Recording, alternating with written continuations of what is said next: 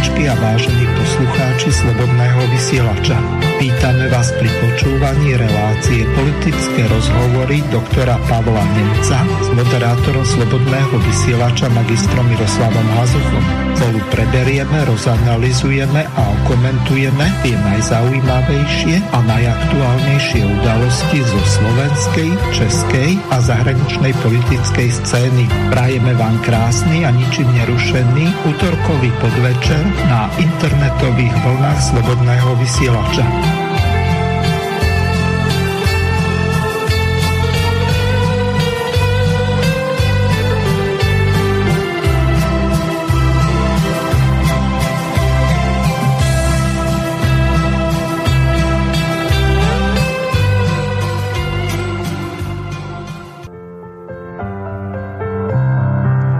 Sa zjednotili, aby zmenili pravidlá Európskej únie pre 5G. Aj Slovensko je súčasťou celoeurópskej iniciatívy občanov, ktorá spája 27 krajín Európskej únie. Ak aj pre vás má život tú najvyššiu hodnotu, pridajte sa k nám. Chceme regulovať zavádzanie 5G a internetu vecí a uprednostniť šikovnú technológiu, ktorá je naozaj bezpečná ako sú káblový internet a optické linky. Navrhujeme 23 konkrétnych legislatívnych návrhov v troch hlavných oblastiach. Ochrana všetkého živého pred mikrovolným žiarením. Ochrana životného prostredia pred všetkými vplyvmi 5G a digitalizácie. Ochrana nášho súkromia, bezpečnosti a slobody podpisov trvá od 1. marca tohto roku do 1. marca roku 2023 vo všetkých 27 krajinách Európskej únie. Pridajte svoj podpis na stránke www.stop5g.eu lomené SK. Zostaň pripojený, ale chránený. Vážené a milé poslucháčky a poslucháči, najmä poslucháčky, v prvom rade vám chcem zaželať k vášmu ročitému sviatku, k Medzinárodnému dňu žien všetko najlepšie. Veľa zdravia, spokojnosti, dobrých manželov, kolegov a spolupracovníkov zamestnaní, takisto dobrých synov doma a pri tejto príležitosti nechám aj Palkovi, nech eh, zažela našim ženám. Takže zdravím vás, Pavol, v relácii politické rozhovory s Pavlom Nemcom. Čo by ste odkázali našim ženám, alebo máte nejaký vinš pre nich? Nechcem vás zaskočiť, lebo sme sa na tom nedohodli, ale nech sa páči. Ja samozrejme sa pridávam, dneska je Medzinárodný deň žien, takže všetkým našim mamám, priateľkám, manželkám, dcerám chcem poblahoželať a takisto chcem pozdraviť aj všetkých našich drahých poslucháčov Slobodného vysielača. Výborne. E, začneme trošku humorne, na čom sme sa nedohodli, lebo ak by som vám povedal, že čo prehrám, tak mi to zrušite. Nebolo by to prvýkrát. E, takže začneme našou Zuzankou, potom Hegerom a kolegami z Infovojny, tak e, trošku humorne. Vo výsledku v sociálnej oblasti mali by sme byť krajinou, kde sa ľudia nebudú báť zomierať. Včera bol Heger u Závodského v Exprese a hľadali spoločne peniaze pre zdravotníkov. Celkom komédia. Čo chcem v, prvom rade povedať? Áno, zdravotníctvo potrebuje. Samozrejme, že potrebuje našu pomoc. A je to môjim cieľom, aby zdravotníctvo bolo úplne inak financované.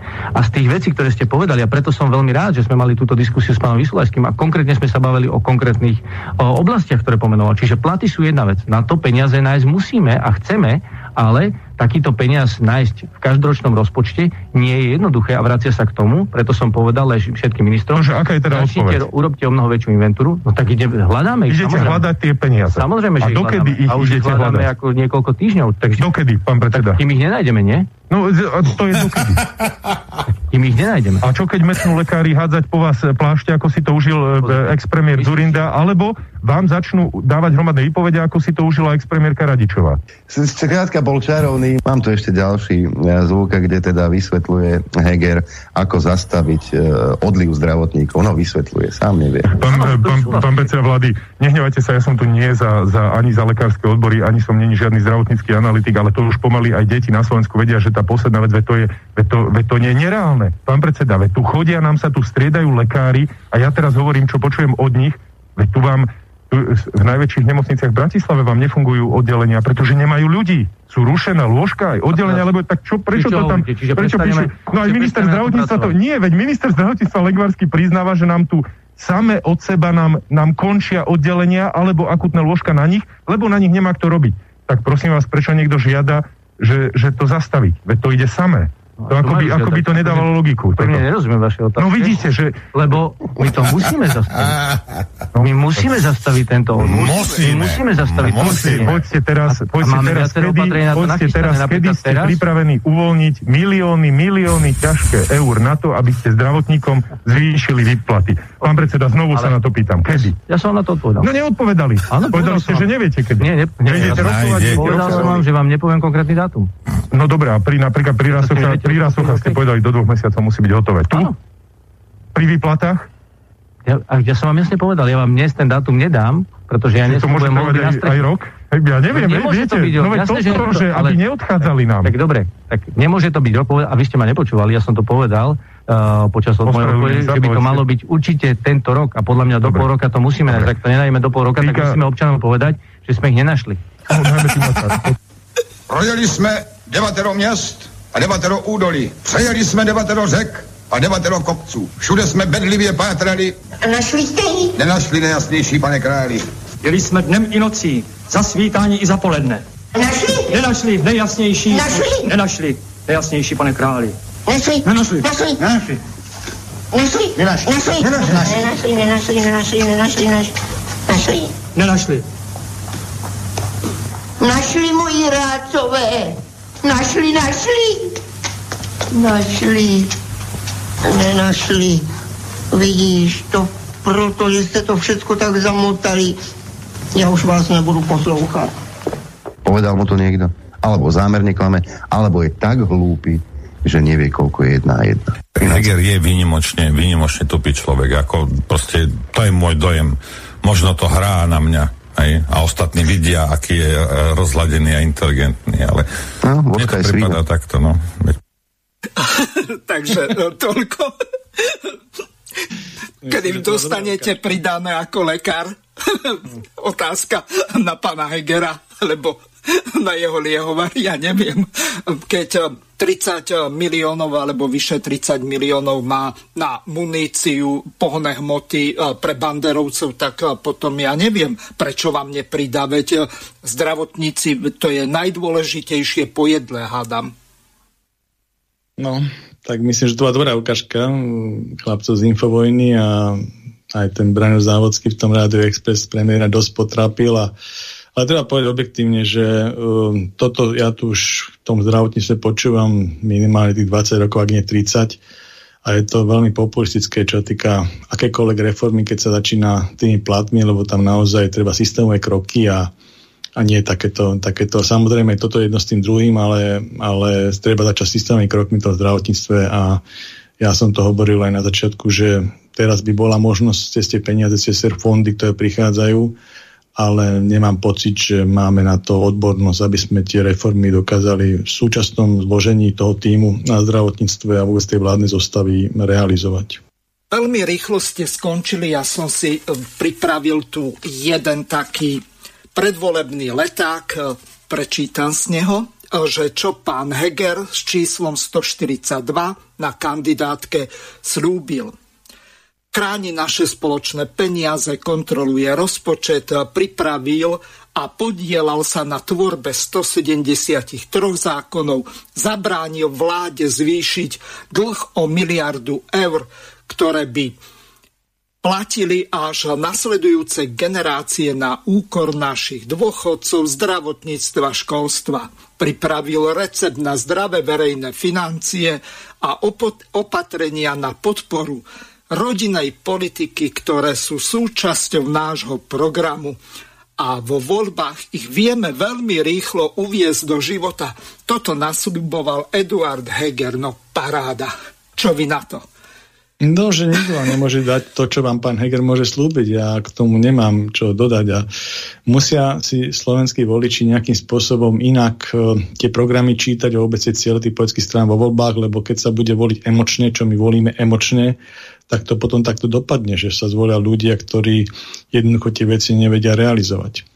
A môžem povedať tomu zdravotníctvu, keď ste hovorili, že som tak rýchlo skončil, lebo jednak to nebola ani téma dnešnej relácie, ale keď teda už ste takto začali vtipne, tak uh, musím povedať, že v tom vládnom programe stále je, stále je, že začnú sa stávať tie rástochy a že aj tie investície do tých e, ostatných, myslím, že tam bola ešte spomínaná Martinská nemocnica priamo v tom vládnom programe ano. tejto koalície, ktorý sa nemenil, že sa bude realizovať a tam už bolo projektové riešenie a myslím, že sa ešte neurobil ani základný výkop, ani sa tom nepokračuje a čo týka rástok, tam dokonca ešte aj v polke funkčného obdobia tejto vlády sa vajatá. Myslím, že pán minister Lengvarský menovite to vajatanie spôsobuje a vidíme, že keď sa chce a sú financie a sú na to schopní ľudia, tak v súkromnom sektore sa urobí v Bratislave veľká nemocnica, nie je to žiadny problém za 250 miliónov, takže neviem, prečo tie rastochy už ne, nebežia.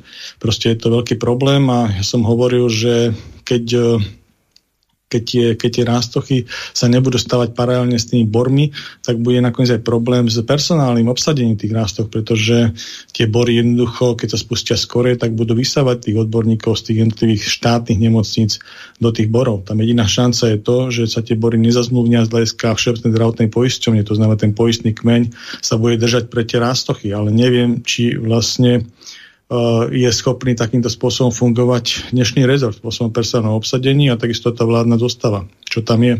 Proste je to problém. Je to veľký problém riadenia štátneho zdravotníctva. Podľa Pellegriniho tak boli vyčlenené peniaze na rekonštrukciu a opravy Rooseveltovej nemocnice v Banskej Bystrici.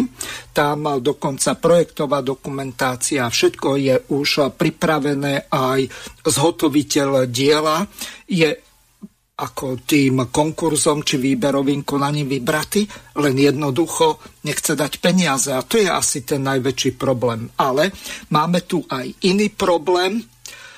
Uh, ako to dobre uviesť eh, z toho dôvodu, že pán Leško, ktorý odišiel od pani Čaputovej za zvláštnych okolností, tak bol u Mončičky Tódovej a tam perlil, takže som sa smial skoro ako na tých dvoch eh, z Infovojny. Súčasťou tých opatrení vlády po začatí vojny je aj vyhlásený boj ruskej propagande dezinformačným webom. Nefunguje ten taký prvý dezinfoportál hlavné správy a dôvodom je teda, že ministerstvo obrany tvrdí, že je financované z ruskej ambasády alebo teda z Ruska. Chceli sme, aby nám ukázali nejaký dôkaz, nechcú ho ukázať, hovoria, že je to utajovaná skutočnosť. Mali by, mal by štát ukázať, keď zastaví aj hoci aj dezinformačný web? Podľa mňa je kľúčová v tejto veci jedna e, skutočnosť a to, že 24. február zmenil situáciu v Európe, zmenil situáciu vo svete. 24. februára Putinové Rusko napadlo svojho suseda a je to agresia ako vyšita sme v stave, kedy autoritatívny, ak nie už e, diktátorský štát vedie vojnu proti demokratickej krajine. V tejto situácii sa tváriť, že prioritu má sloboda slova, je podľa mňa také naivné, ako keby bolo, že uh, denník NSDAP Völkischer Beobachter by mal v 39. vychádzať vo Francúzsku a Veľkej Británii, lebo je sloboda prejavu. A že vysielač uh, hitlerovský má prenášať priame prenosy Goebbelsovských alebo Hitlerových rečí. Rusko povedalo aj na nás, že chce, aby sme sa stiahli do, uh, za hranice prijatia do NATO pred 97. rok. Tým pádom sa nám defino, definovalo sa samo seba ako náš odporca nepriateľ. A z toho treba vychádzať, prečo by mali mať jeho propagandistické trúby, jeho propagandistická mašinéria voľné pole pôsobnosti. To naozaj sme takí naivní, že budeme pre pseudo-slobodu prejavu, uznávať právo nepriateľského štátu šíriť svoju bezudnú propagandu, svoje lži, pretože ak niekto povie, že Ukrajina a Rusko sú jeden národ a že oni e, iba ničia vojenské ciele a neubližujú civilom, čo iné to je ako vojnová propaganda. Prečo my by sme to mali nechať dovoliť šíriť? Ale poviem aj to, že sme demokratická krajina, všetko by malo prebiehať transparentne a všetko to, čo sa zverejniť môže, by sa zverejniť malo a dôležité je, že je to aj časovo obmedzené, že nie už odteraz navždy, ale len do júla tohto roku. Ty hovoríš, že prečo by sme im mali dávať priestor. Si zober, že tí najväčší propagandisti sú vlastne na Facebooku, na americkom Facebooku, ktorý takého blahu ako stále nevypol. Ja si myslím, že toto je náš e, veľký problém, ako s, e, zmeniť z e, hatebook opäť na niečo normálne, lebo toto už nie je Facebook, to je hatebook. Tam sa organizuje nenávisť, tam sa uh, podnikajú veci, ktoré sú v kultúrnych, civilizovaných krajinách nemysliteľné a ja si myslím, že Európa a Amerika musí v čo najrychlejšom čase urobiť z Facebooku um, médium, ktoré je zodpovedné za všetko, čo sa na ňom objaví. Oni nie sú nosič. Oni sú zodpovední za obsah, ktorý pro, prinášajú ľuďom. Myslíš si, že môže vojna vytlačiť ľudí ako Blaha Čarnogórsky na okraj spoločnosti? Čarnogórsky podľa mňa je na okraji. To, že sa raz nedopatrením dostal do vysielania slovenskej televízie, ho ešte nedostalo podľa môjho názoru do mainstreamu.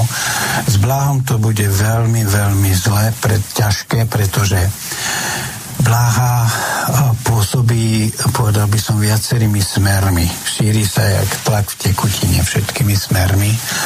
On je človek, ktorý oslovuje povedal by som, ľavicovú časť smeru tým, že sa hrá na moderného Che a oslovuje uh, extrémnu fašistickú časť verejnosti tým, že uh, sa hrá um, ako keby bol nový Josef Goebbels. Jednoducho on to zázemie už má také, že uh, jeho už nemôžeme tak povediac, od, odstrániť z verejného života kritikov. Jeho musia minimalizovať výsledky volieb.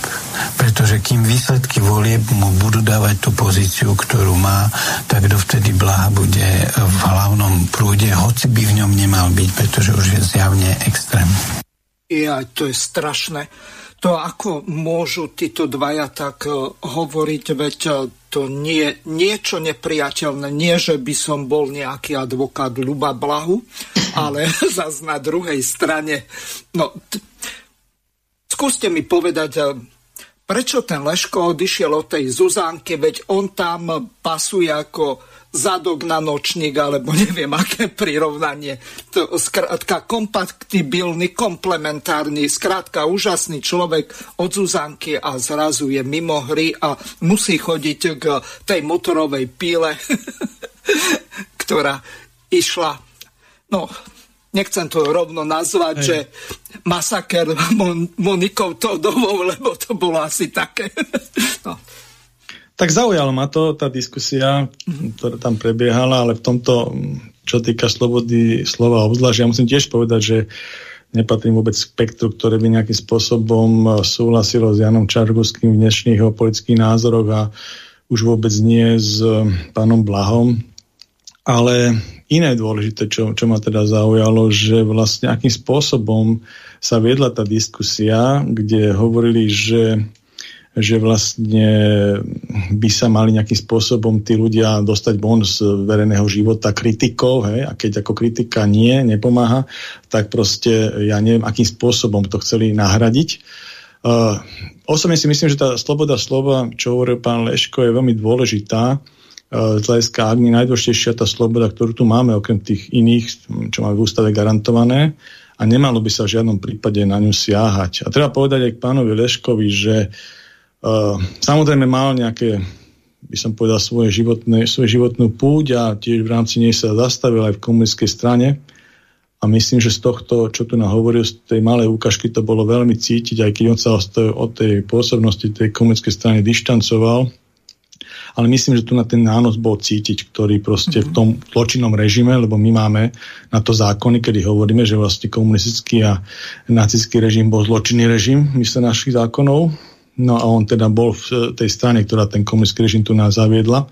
A tiež treba aj povedať to, že e, v rámci komunistickej strany Československa pod roku 68 všetci tí komunisti, ktorí, ktorí boli teda aktívne, mali straničké knižky, o tom boli preverkové komisie, tak e, súhlasili s tým, že okupácia z roku 1968 terajšími piatimi e, komunistickými krajinami bola bratská pomoc.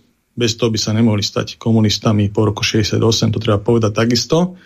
Takže to je taká schizofrenická vložka, ktorú musel každý ten komunista absolvovať a samozrejme okrem iných vecí, ktoré nie sú až tak podstatné možno, ale treba povedať, že museli byť aj vysporiadané s náboženskou otázkou a s takýmito vecami. Takže tu nacítim proste a oni mali aj tie seba kritiky a takéto veci, tí komunisti a toto, čo tam oni spomínali, to mi hneď evokovalo tú seba kritiku komunistickej strane, keď ste niečo zle urobili, tak ste dali seba kritiku a dalo sa s tým nejakým spôsobom vysporiadať, keď tam hovorili, že dostať niekoho z verejného života kritikou. No.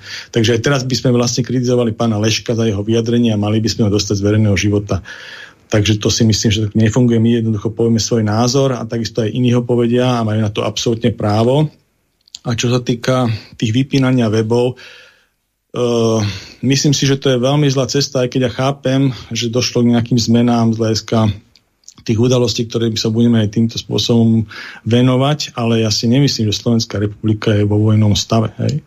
Takže keď je vojnový stav, tak máme nejakého agresora, tak si viem predstaviť súčasť e, boja s nepriateľom sú aj, je aj informačná vojna a vypínanie a tak ďalej, cenzurovanie. To proste bolo za každého konfliktu, keď krajina vie v konflikte. Ale pokiaľ krajina priamo nie je v konflikte, tak sa to nedá nejakým spôsobom poukazovať. Čiže toto by sme mali robiť, pretože keď sa pozrieme aj na iné štáty, došlo v rámci toho konfliktu, ktorý práve prebieha medzi Ruskou a Ukrajinou e, v rámci európskej pozície k, k vypnutiu, vypnutiu staníc alebo obmedzeniu síreniu staníc, ktoré priamo ten uh, subjekt, ten agresor Rusko proste prevádzkuje v týchto krajinách. To, je, to bola sieť uh, Russia Today a, a Sputnik. Ale priamo ich uh, prevádzkuje, takže ako keby šíril to propagandu. Toto je iná pozícia. Ale keď sa vypína nejaký web, ktorý nič sa nejakým spôsobom nepreukázalo. Samozrejme má nejaký obsah, nejaký názorové spektrum a tak ďalej, ako boli v našom prípade tie hlavné správy a vypínali sa vo forme nejakého rozhodnutia MBU, ktoré je utajené a vlastne e, nič o tom nevieme. To tam bolo aj poukázané, ja na to tiež poukazujem.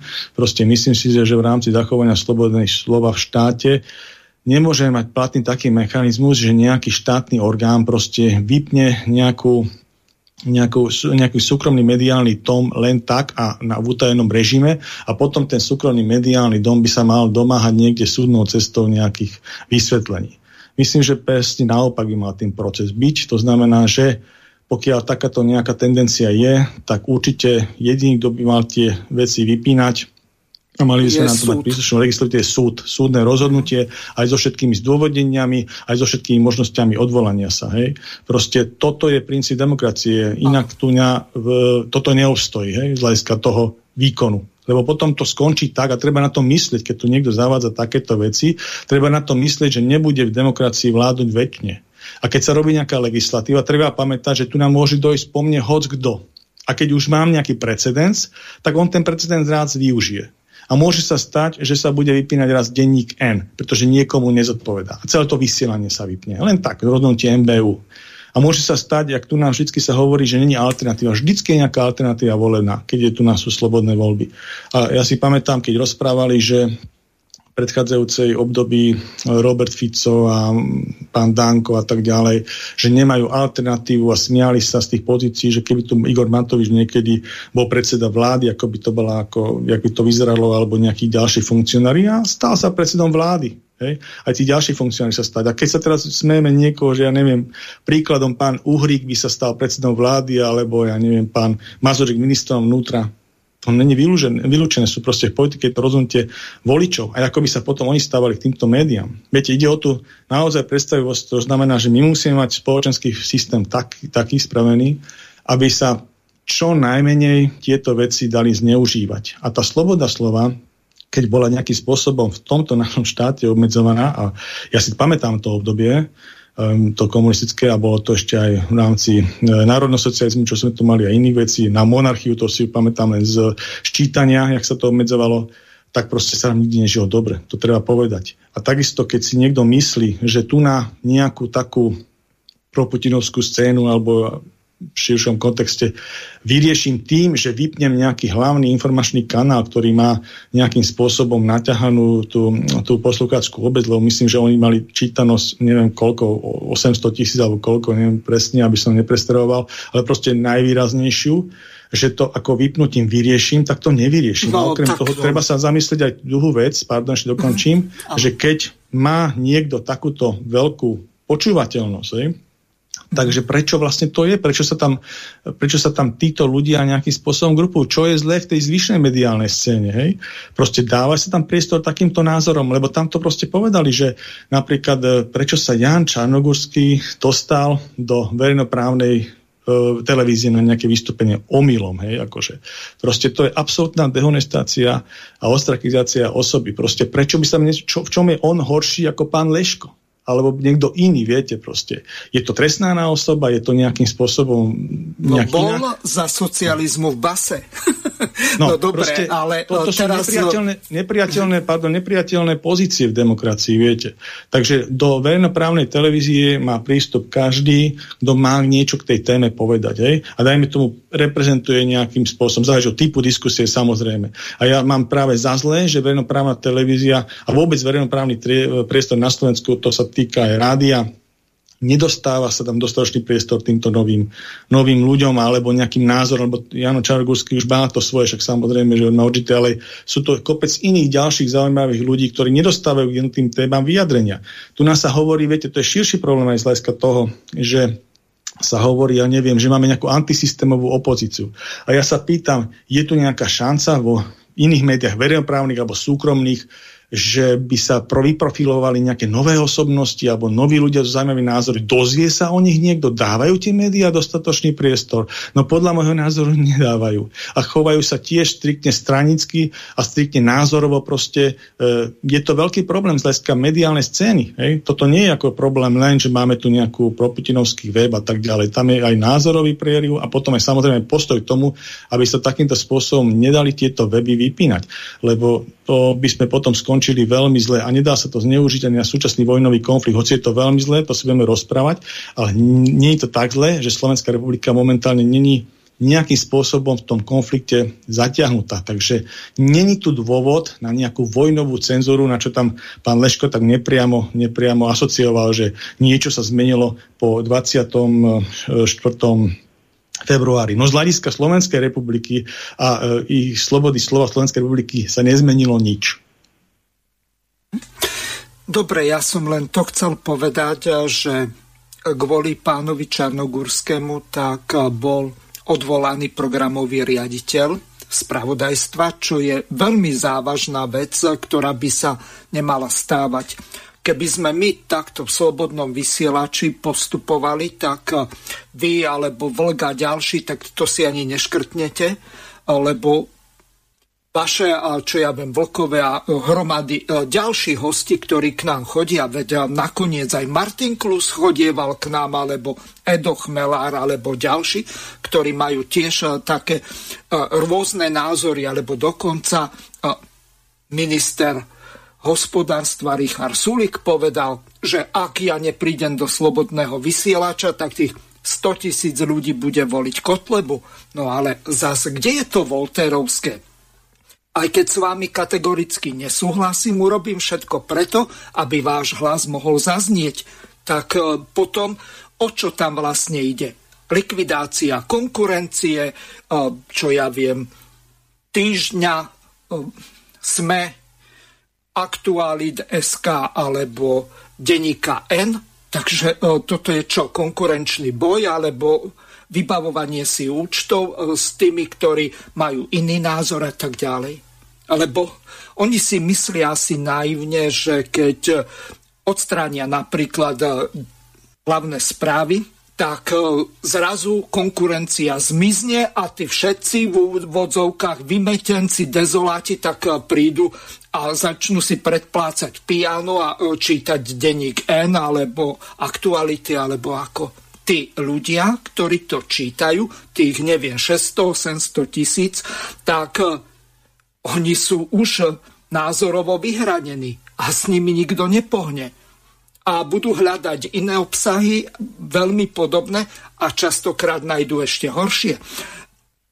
Minimálne z hľadiska Moniky Tódovej. Takže toto je jeden taký veľký problém. Teraz trošku mimo programu napadlo mi, keď už sa bavíme o tej našej Zuzanke a Leškovi, tak prečo by nevypli rovno stránku, čo ja viem, prezidentskej kancelárii, keď pani prezidentka povedala toto pred voľbami e, tesne pro, počas tej jej kampane. Prejdeme na vnútropolitické témy. SNS nedávno pohrozila predčasnými voľbami, zatiaľ sú zažehnané.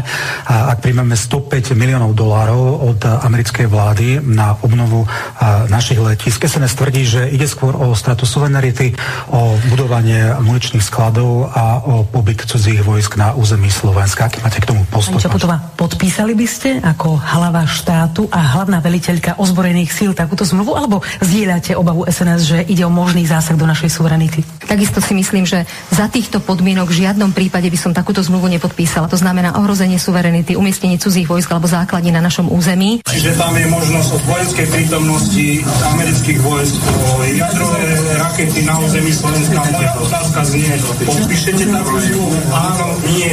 Ja musím tú zmluvu predovšetkým vidieť, ale ak tá otázka smeruje k tomu, či som za vojenské základne americké na slovenskom území, tak nie som.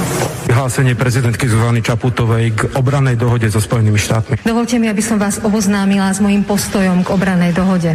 Predovšetkým chcem povedať veľmi jednoznačne, že prijatie tejto dohody podporujem.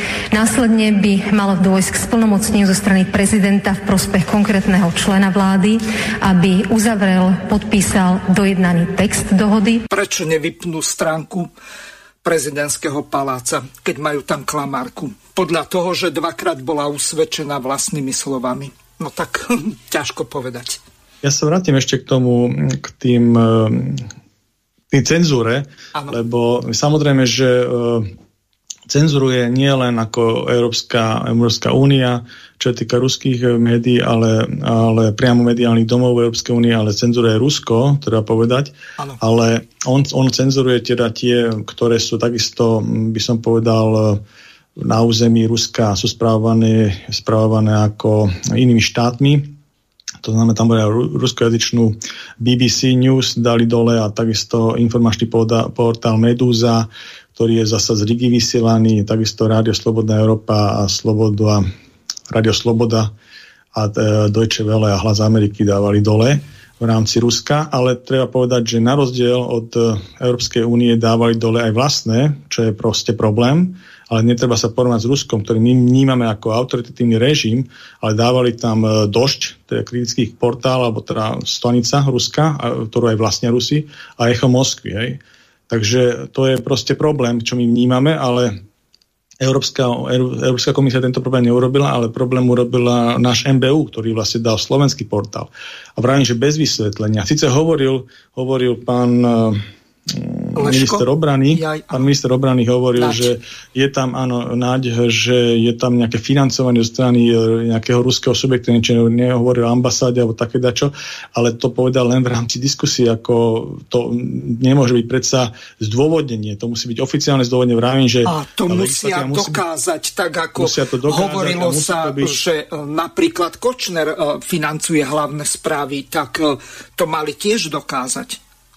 Proste myslím, že keď sa robí takáto zásadná vec v demokracii, bez toho, že by sme boli v nejakom vojnovom stave a dalo by sa to povedať, že to je nejaká informačná vojna, hybridná vojna a tak ďalej, tak pokiaľ nie sme v tom stave, tak o takýchto veciach ako vypínanie nejakých mediálnych domov musí rozhodovať súd a musíme takto mať spracovanú legislatívu. Toto není v poriadku. Čiže keď to je nejaký štátny orgán, ja neviem, MBU a za to má nejaké tie podklady od iných štátnych orgánov, nejaké zistenia, tak to musí byť schopný predložiť na súd. A takýmto spôsobom súd môže na toho, ako nezávislý orgán rozhodnúť, lebo to je veľmi zásadná vec, čo týka fungovania tohto. Takže, a samozrejme musí ten subjekt, ktorý je nejakým spôsobom takto postihnutý, mať možnosť obdvolania a to už ten štandardný, štandardný e, systém e, e, týchto, týchto veciach súdnych. Takže ako, no ale proste musíme takto spraviť. Toto, čo sa tu nadeje, není v poriadku. Nedá sa s tým stotožniť, je to zlé a je to aj precedens, pre nejaké spôsobom budúce vládnutie a budúce exekutívy, ktoré sa tu vyskladajú do slobodných volieb, aby bol a budú mať nejaké svoje záujmy, alebo ja neviem, tužbu po vendete, lebo aj to sa môže stať, keď pozeráme tie prieskumy, tak proste mm, dopadli by sme zle a nikam by sa tá demokracia neposunula, práve naopak by sa hodila v niektorých tých veciach spiatočka, takže nemôžem sa s tým stotožniť ako ja osobne, ako, a myslím, že vôbec aj konzervatívna scéna mala by, mala by pracovať na to, aby sa tá legislatíva upravila. No, teraz je možno na mieste otázka, nie e, na vás, ale skôr na Tomáša Tarabu alebo Roberta Fica, Petra Pellegriniho a ďalších, aby e, vyskladali tých 30 e, hlasov poslancov a dali ten zákon, ktorý prijali na ústavný súd, aby na základe toho ich podnetu preskúmal, či je v súlade so zákonom. A pokiaľ nie, tak e, oni majú právo urobiť aj to, že môžu požiadať v prípade stiažnosti ústavnej o pozastavenie vydaním predbežného opatrenia. Čiže niečo takéto, že príjmu zákon e, veľmi podivným spôsobom, zhodov okolností včera sme o tom hovorili, že pokiaľ by bolo napríklad elektronické hlasovanie tých poslancov, že by mohli hlasovať aj z domu, tak možno takéto čosi sa nestane. Ale keď oni o 12. oznámia, že o jednej je schôdza, tak e, možno z Bratislavského kraja, možno z Nitrianského alebo z Trenčianského prídu. Neprídu zo stredného Slovenska, zo Žilinského kraja a už vonkoncom nie, e, čo ja viem, niekde z Košického alebo Prešovského. Čiže aj toto sú veľmi také demokraciu alebo parlamentarizmu skriviace praktiky, ktoré by v podstate nemali byť. A tu ja neviem, čo za daných okolností sa dá robiť, pretože platí to palové paškové. Vyhraj voľby a môže všetko. A títo sa podľa toho aj správajú. A čo je najhoršie, že im to prechádza. A prechádza im to na ústavnom súde, prechádza im to cez prokuratúru, hoci e, generálny prokurátor pán Žilinka sa občas späti, lenže majú tam Lipšica a to je ich človek. No a toto je celý ten problém. Čo Tiež podľa... ešte som povedal, pardon, že ešte sa aj nadužíva, keď teda hovorím o tej parlamente demokracie a o tom, jak sa tam pracuje z hľadiska nejakého, nejakého legislatívneho procesu, tak si mám taký pocit, že sa aj nadužíva uh, skrátené legislatívne konanie ktorí vlastne za zákony príjmajú v podstate ako keby po, e, za 24 hodín alebo v priebehu 24 hodín a, a vlastne mnohé subjekty, ktoré sú dotknuté a pri normálnom legislatívnom procese, ktoré trvá prijatie zákona aj tri mesiace, tak vlastne sa to potom odzrkadľuje na zniženej kvalite tých legislatívnych noriem, pretože neodzrkadľujú celé to spektrum názorov a tak ďalej a potom sa stávajú, že mnohé tie zákony vlastne nie sú ani realizovateľné alebo sa musia zasa novelizovať Takže to, je, to skrátené legislatívne konanie má svoje nejaké rácio mysle legislatívneho procesu, ale nie takto, jak sa tu na využíva touto vládnou koalíciou. To proste nebolo takto myslené, aby sa tu skoro všetko využívalo v skrátenom legislatívnom konaní, lebo nevieme debatovať, lebo nepotrebujeme debatovať, lebo máme počty, lebo máme 76 alebo ja neviem 90 na ústavný zákon. Proste to takto nefunguje. A ďalšia vec je, že Tiež sme mali nejaké aktivity, už aj minule sme o tom hovorili smerom k tomu, k tomu tej slobode slova, boli to nejaké pokusy zo strany ministerstva spravodlivosti urobiť nejakú legislatívnu, legislatívny návrh na zavedenie e, zákonnej normy o šírení nepravdivej informácie. Čiže e, myslím si, že táto, táto mm, dnešná exekutíva má ako keby e, spadnuté na túto ústavnú slobodu našu, e, slobodnú vyjadrovania, slobodu slova, tak si myslím, že vnímam to ako, ako dosť limitujúce aj z hľadiska toho celého, akým spôsobom ona si predstavuje, že bude fungovať v rámci demokracie, alebo naša demokracia by mala fungovať, lebo ja si myslím, že demokracia a sloboda slova není o vypínaní webov a ostrakizovaní ľudí, alebo tým, že nejaký spôsob, nejaký názor vyselektujem z verejnoprávneho priestoru, alebo vôbec z verejného priestoru. Proste to není o tom.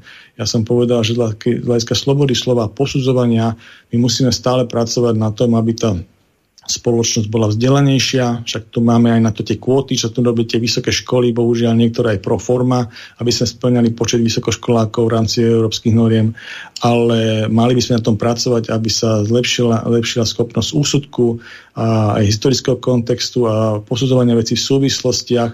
A tým pádom sa to potom e, prejavia aj na tom, že vlastne ľudia si pri tých prehršťach a množstvách informácií, ktoré, budú, ktoré majú k dispozícii, tak e, budú schopní tie veci posudzovať a analyzovať e, čo najobjektívnejšie. Pretože je pravda, že my sme zažili dobu, keď to bol jeden názor, všetko ostatné sa cenzorovalo, nebolo to dobré. A čo sa týka dnešného, tak môžem povedať, že v určitých segmentoch je až pretlak informácií a naozaj je to o, to, o tej schopnosti si tie informácie vedieť vyskladať a, a posúdiť. Ale stále si myslím, že tento systém je lepší ako ten, keby sme tu niekoho cenzurovali a zasa išli k tomu nejakú, že všetci píšeme modrým perom, lebo v tom systéme mm, sa proste e, funguje vždycky horšie ako v tomto demokratickom. Dnes mal byť e, deň D pre Mariana Kotlebu a pán Leško sa rozplýval u pani Tódovej takto. V útorok bude verejné zasadnutie Senátu Najvyššieho súdu v trestnej veci Mariana Kotlebu. To je tá kauza šekov s nacistickou symbolikou. Čo bude znamenať prípadné odsudenie Kotlebu pre extrémistov?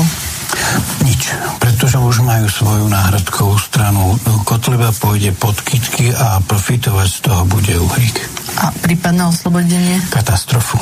Katastrofu, pretože ach, Kotleba urobil to, čo robil svojho času Putin.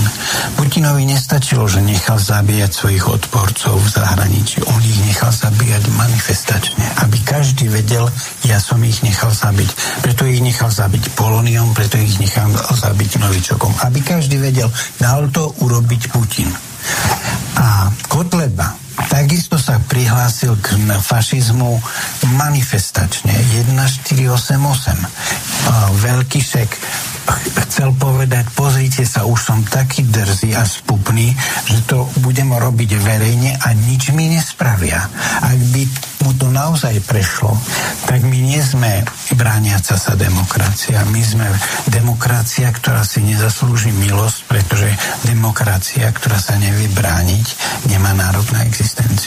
Ja ešte pripomeniem, že to pojednávanie bolo odročené z toho dôvodu, že prokurátor prišiel s nejakými novými dôkazmi a pán Kotleba a jeho obhajcovia požiadali o odročenie, aby si mohli to naštudovať. Takže pán Nemec, váš komentár, ako by Nechcem, aby ste sa hrali na nejakého vešca alebo nejako predikovali, že ako rozhodne ústavný súd to pri dnešnom právnom systéme vie možno Pitia niekde v Delfách alebo Vanga alebo neviem aká veštica, ale to ako rozhodne, tak to na základe práva, hoci sme kvázi demokratická krajina, sa ani náhodou nedá prejudikovať alebo predpokladať, že ten výsledok bude spravodlivý a že nebude politicky ovplyvnený alebo nejaká pomsta. Tým nechcem ako Kotlebovi nadržiavať, pretože Leško si ani e, to číslo nepamätá. On povedal 1488. To malo byť 1488. 14 slov neonacistov zo Spojených štátov a 88. 8 písmeno je Háčko, čiže Heil Hitler. Čiže tam sa v podstate o to jednalo, ale nech sa páči. Ja nebudem toto komentovať a ani výsledky súdneho konania nebudem komentovať, takže počkáme si, ako súd rozhodne, tak bude. A môžeme teda prejsť ďalšie, ďalšie témy, ak môžem. Áno, samozrejme vec. Robert Fico mal vyjadrenie k Ukrajine, to ste mi dali pripraviť, tak si to teraz prehráme a okomentujete to? Zažil som za 30 rokov v politike všeličo, ale takéto krivenie objektivity som ešte nevidel ani v tých najvypuklejších politických situáciách, ktoré sme na Slovensku zažili. Myslím si, že by bolo vhodné, keby na jednej strane pozerajúce na rozhodnutie parlamentu z piatku, kedy bola zavedená cenzúra, ste dávali priestor aj e, iným názorom ako tie, ktoré šíri pani Čaputová, Heger a Náď, alebo Korčok pretože pravda je niekde úplne inde. Na úvod tejto tlačovej konferencii chcem veľmi jasne povedať, že Smeru sa vôbec nepáči, že nejaká krajina sa rozhodla naštartovať svoje tanky, obrnené vozidlá, lietadlá a ísť na územie iného štátu. Veľmi jasne sme komunikovali a budeme komunikovať, že použitie ruskej vojenskej sily na Ukrajine považujeme za porušenie medzinárodného práva. A hovorím to tak suverénne v mene strany Smer sociálna demokracia, ako sme suverénne odsúdili bombardovanie Belehradu. Vtedy ste nikto neskákali. A tam zomierali stovky tisíce civilistov, keď mieromilovné bomby NATO padali na srbský Belehrad. Prekvapilo ma, že nikto z vás neatakoval poslanca Osuského zo strany SAS, ktorý v parlamente povedal, že Srbi si tieto bomby zaslúžili. Takýto výrok som ešte nepočul na slovenskej politickej scéne, že by niekto povedal, že Srbi si zaslúžili zabíjanie detí, žien a starcov. Rovnako suverénne sme odmietli nelegálnu vojnu v Iraku.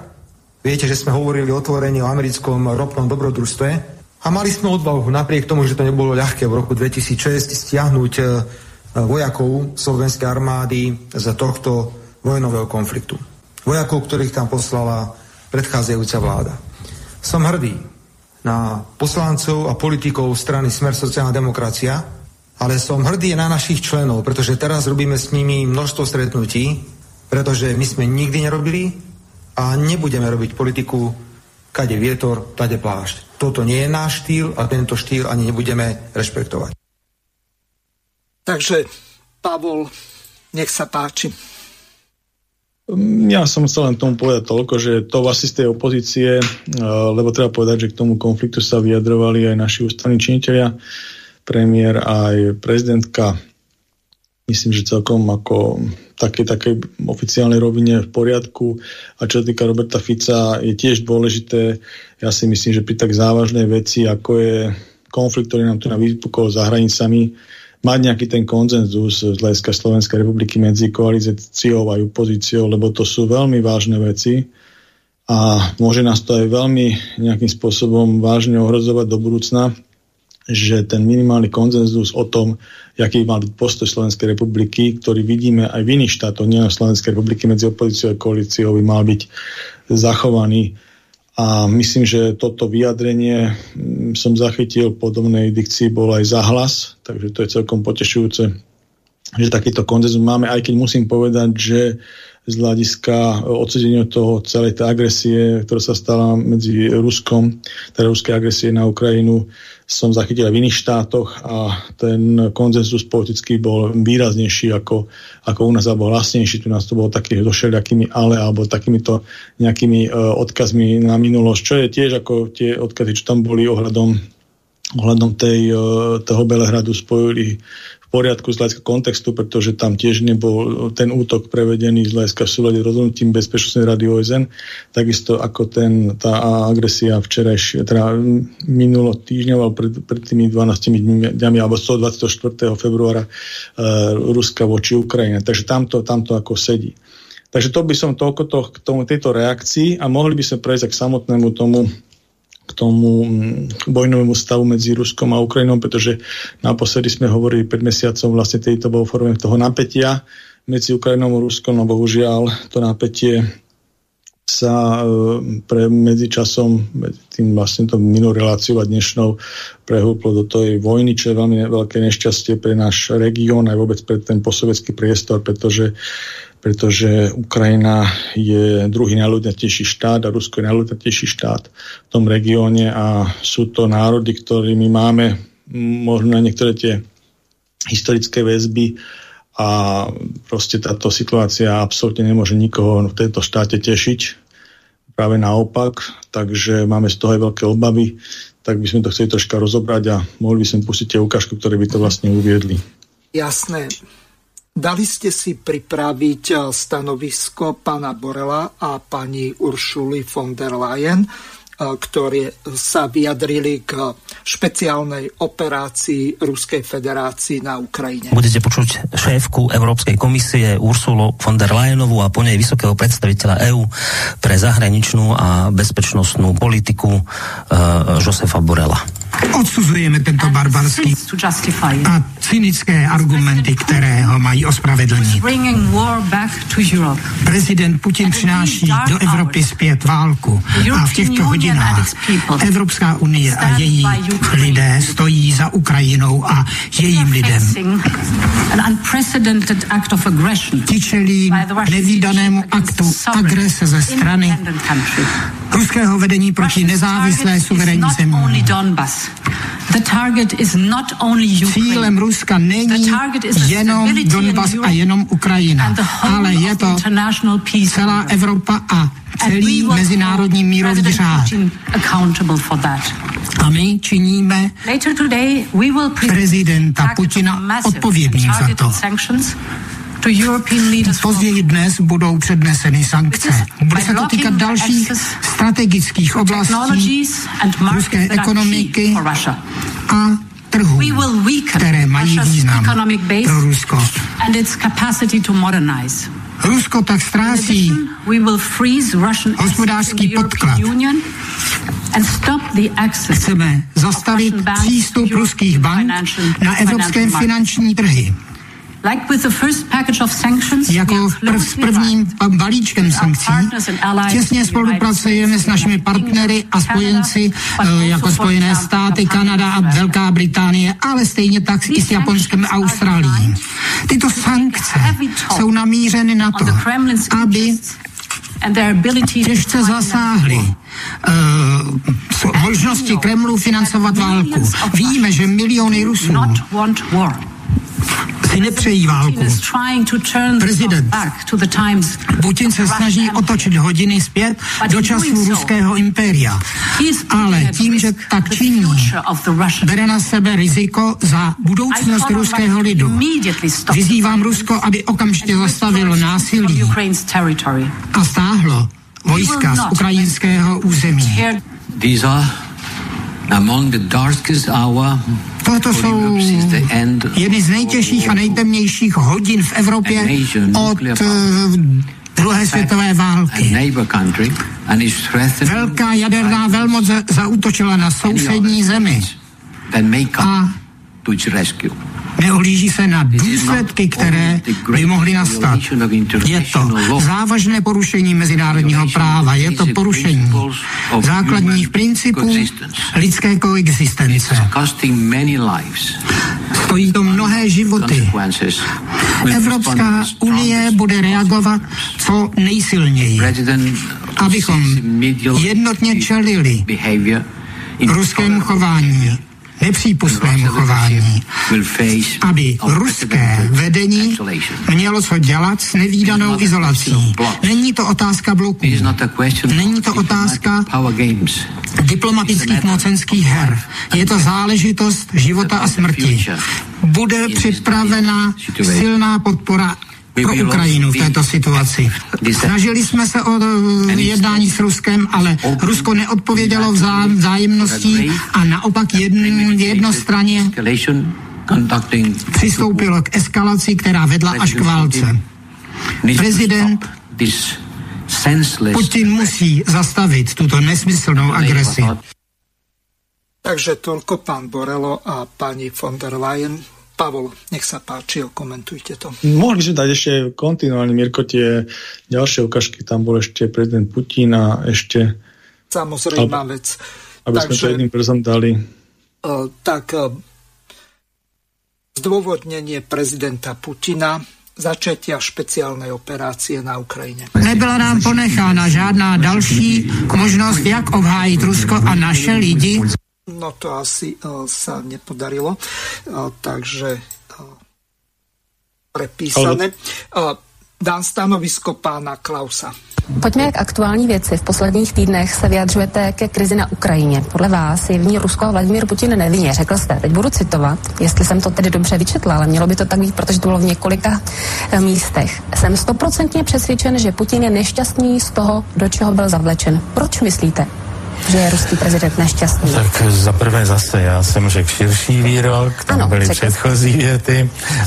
A, a závěrečná věta byla, no já si myslím, samozřejmě s ním nehovořím, ne, nemluvím, netelefonujeme si, eh, tak jenom jsem řekl, já si myslím, že pro něj to žádné vítězství není, že on po docela úspěšné olympiádě v Soči by byl docela rád, měl klid a nic se nedělo a to, co se vyhrotilo na Ukrajině, já myslím, že nevyhrotila, nevyhrotilo Rusko. To je soud silný, který říkám, to vyhrotil Západ, to vyhrotila západní Evropa, to vyhrotili Spojené státy, to vyhrotili naši gerojové, hrdinové, Schwarzenbergové, Kocábové, Štětinové a další. A to já v tomhle tom si myslím, že ten strůjce toho, co vypuklo na Ukrajině, to, co vypuklo na kijevském Majdánu, myslím já, co o tom tuším, vím, slyším, to myslím, že nebylo Rusko a nebyl Putin. Pane prezidente, buďte tedy konkrétní. Čím a jak evropské státy a Spojené státy tu situaci vyhrotili?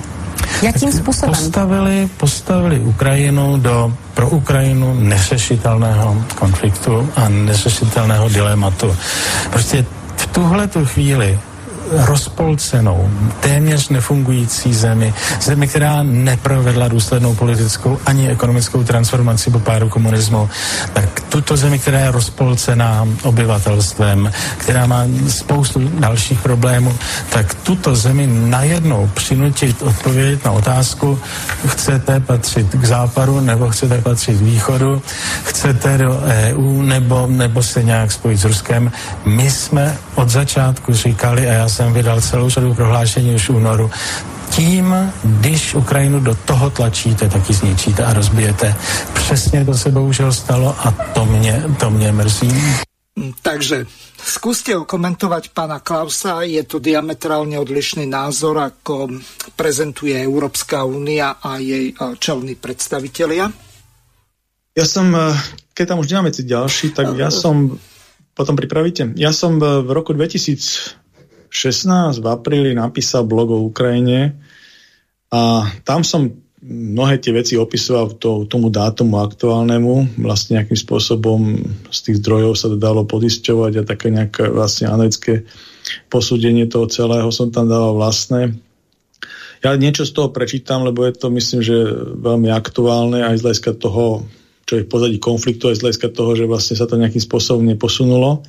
Ale ešte poviem v rýchlosti to, čo hovoril pán bývalý prezident Zem, uh, Klaus, že vlastne tá Ukrajina, uh, keď vznikla tá samostatnosť 30 ročná, ona plus minus v tom 91. roku, my sme troška neskôr nejaký rok vznikli ako z hľadiska samostatného štátu, uh, rozpadom toho sovietského zväzu, tak e, naozaj bola taká krajina, ktorá nejakým spôsobom e, lavírovala stále medzi tým východom a západom aj z hľadiska tých jednotlivých, jednotlivých e, prezidentov a tých exekutív, ktoré tam vládli. Má tam také nejaké obdobia prelomové. Jedno z nich bolo tzv. oranžová revolúcia, to bolo v roku 2004, kedy vtedajší, vtedajší no, prezident, teda kandidát na prezidenta Janukovič sa stal prezidentom a e, vo voľbách, ktoré opozícia teda spochybnila, že boli nelegálne, potom to dala na ten, teda boli falšované, potom to dal najvyšší súd ukrajinský, ten rozhodol, že áno, sa musia anulovať, urobia sa nové, nové voľby, tedajšiu opozíciu vtedy reprezentoval Viktor Juščenko a v rámci tohto procesu v tých nových voľbách vyhral ten Viktor Juščenko. Zasa nejakým spôsobom tá Ukrajina uberala on bol tak viac prozápadnejšie orientovaný. No a ten jeho kandidát, teda protikandidát Janukovič zasa potom v roku 2010 vyhral tie prezidentské voľby. Tentokrát už to nespochybňoval, bolo to ako legálne. No a v rámci toho e, došlo k tzv. Majdanu, kedy vlastne on, e, ten Janukovič, e, sa rozhodol, že nepodpíše pripravanú asociačnú e, dohodu v roku 2013 s Európskou úniou, takúto prístupovú kandidátsku ako, a naopak rozhodol sa, že vzhľadom na nejakú ťaživú situáciu finančnú v tom danom čase štátu ukrajinského, takže podpíše zo strany Rusko. Ruska e, nejakým spôsobom nejakú formu dohody, e, na čo vyšli ľudia do ulic a proste došlo tam tomu Majdanu, ktorý teda má x konotácií, niekto hovorí, že to bolo financované z ohraničia a ja neviem čo, hej, tak sú tam rôzne optiky, teraz to spomínal aj v rámci tejto invázie prezident Putin, že tam boli nejaké financie na to dávané. Ale treba povedať, že oni zase veľmi podporovali toho uh, Viktora Janukoviča ešte v rámci toho prezidentského a tak ďalej. Takže bol tam zrejme súboj aj v pozadí, ťažko, ťažko nám to povedať. Ale zase, keď sa zoberieme vyslovene optiku tej scény, tak uh, v tom čase uh, ten uh, prozápadný, e, provýchodný prúd, e, proruský e, reprezentoval ten Janukovič a vlastne tá, tá majdanovská opozícia reprezentovala ten prozápadný prúd. Potom došli ďalšie voľby, ktoré vyhral prezidentský kandidát, teraz si nespomeniem hneď ako, ale ešte Porošenko, pán prezident Porošenko, no a po Porošenkovi vlastne prišiel v prezidentských voľbách zasa uh, terajší prezident Volodymyr uh, Zelenský. Takže to je v skratke toto. No a čo sa týka tých jednotlivých uh, pozícií, musím povedať, že potom uh, Majdane vo februári 2014 došlo k tzv. zeleným mužičkom na tom Kríme, kedy vlastne sa do, rozhodlo v Ruskej federácii, že zoberú si Krím pod seba. Treba povedať, že Krím bol autonómna republika v rámci Ukrajiny, mal vždycky zvláštny štatút a bolo tam dosť veľa tých, myslím, väčšinov, väčšinových e, ruských, ruskojazyčných ľudí No a tento, tento, tento Krím bol vlastne kvázi e, teda e, okupovaný a v rámci tej okupácie mesačnej sa urobil potom referendum, ktoré rozhodlo o anexii toho Krímu a pri, pri, pripnutiu toho Krímu k Ruskej federácii, ktorú ale nikto neuznal, ani, ani Ukrajina, ani žiadna in, žiadny iný štát e, ako okrem, okrem Ruska. No a ešte v rámci toho Majdanu došlo k tomu, že v roku 2013 vlastne tí ľudia, ktorí nesúhlasili s tým západným smerovaním Ukrajiny, tak sa sústredili do tzv. Luhanskej oblasti a Doneckej oblasti a vytvorili neskôr e, také oštiepenecké republiky, ktoré tiež v tom čase nikto neuzná v rámci toho roku 2014, a, ale taká kuretela proxy zastúpenia tam bola v pozadí Ruskej federácie, ktorá im pomáhala prežiť a jak, jak plynul čas od roku 2014 do dnešných dní, tak sa tá, tá, tá pomoc stále znásobovala. A vlastne tieto, tieto e, odštepenské republiky, e, boli tam boje medzi nimi, bolo tam okolo 14 tisíc mŕtvych a kým sa tá hraničná čiara nejako e, v tých, v tých kótach, bojoch vlastne zadefinovala. No a tieto sa v podstate celý čas až do vypuknutia konfliktu držili vlastne v takej autonómnej zóne mimo správy ukrajinskej, ukrajinskej vlády. Uh, tie pôvodné, lebo tie oblasti, ktoré sú v Ukrajine vlastne člená, tá Luhanská republika um, bola len časť tej oblasti toho regiónu Luhanska a takisto aj Donetská republika bola len časť tej oblasti uh, Donecka. Takže oni nemali celé, celé, celú tú oblasť pod sebou. No ale boli správované samostatne. Takže toto bol stav, vlastne, ktorý trval do toho 24. februára, kedy vlastne došlo k invázii Ruska na, na územie Ukrajiny. No a teraz sa vrátim k tomu, čo som ja písal o tejto veci v roku 2016, to znamená potom, kedy došlo k anexii Krymu a vlastne kvázi tie oštepenské re, republiky Donecka a Luhanska sa zastabilizovali a bolo také akože zmrazený konflikt, také status quo a zároveň sa zriadili také, zaviedla sa tam zaviedla sa tam kontrola uh, OBSE, hľadiska tých kvót, aby tam nedošlo k nejakým tým e, prestrelkám a tak, aby sa stabilizoval vlastne e, tie, tie, tie hranice tých, tých, po, po tých vojnách ako výsledku vojnen. No a zároveň sa zriadil taká, taký normandský formát, ktorý vlastne dojednával, uh, dojednával, pomáhal dojednávať vlastne nejakým spôsobom nejaké modus operandi toho celého riešenia tej situácii medzi Ukrajinou a Ruskom. A okrem Ukrajiny a Ruska v tom normandskom formáte bol ešte Francúzsko a Nemecko, Takisto sa vlastne riešili ešte tie dohody, tzv. Minské dohody, keď sa tiež nejakým spôsobom e, príjem príjmal nejakým, e, nejaký modus operandi na tú situáciu, ale v zásade tie Minské dohody sa nenaplňali, nepriniesli tie, tie, e, tie požadované výsledky a potom vlastne sa to smerovalo k tomu konfliktu. Ja som, keď som písal v roku 2016 ten, ten blog, tak vlastne tam e, som dal ako taký ten, e, môžem to tu aj prečítať, aby to bolo autentické, v e, tej situácii taký záver, že bude to trvať ešte dlhý čas, aby sa našla obojstranné akceptovateľné politické riešenie pre Krym či Luhanskú a Donbatskú samozvanú republiku. Riešenie akceptované predovšetkým Ukrajinou a Ruskou federáciou a následne i medzinárodným fórom ako EÚ a USA.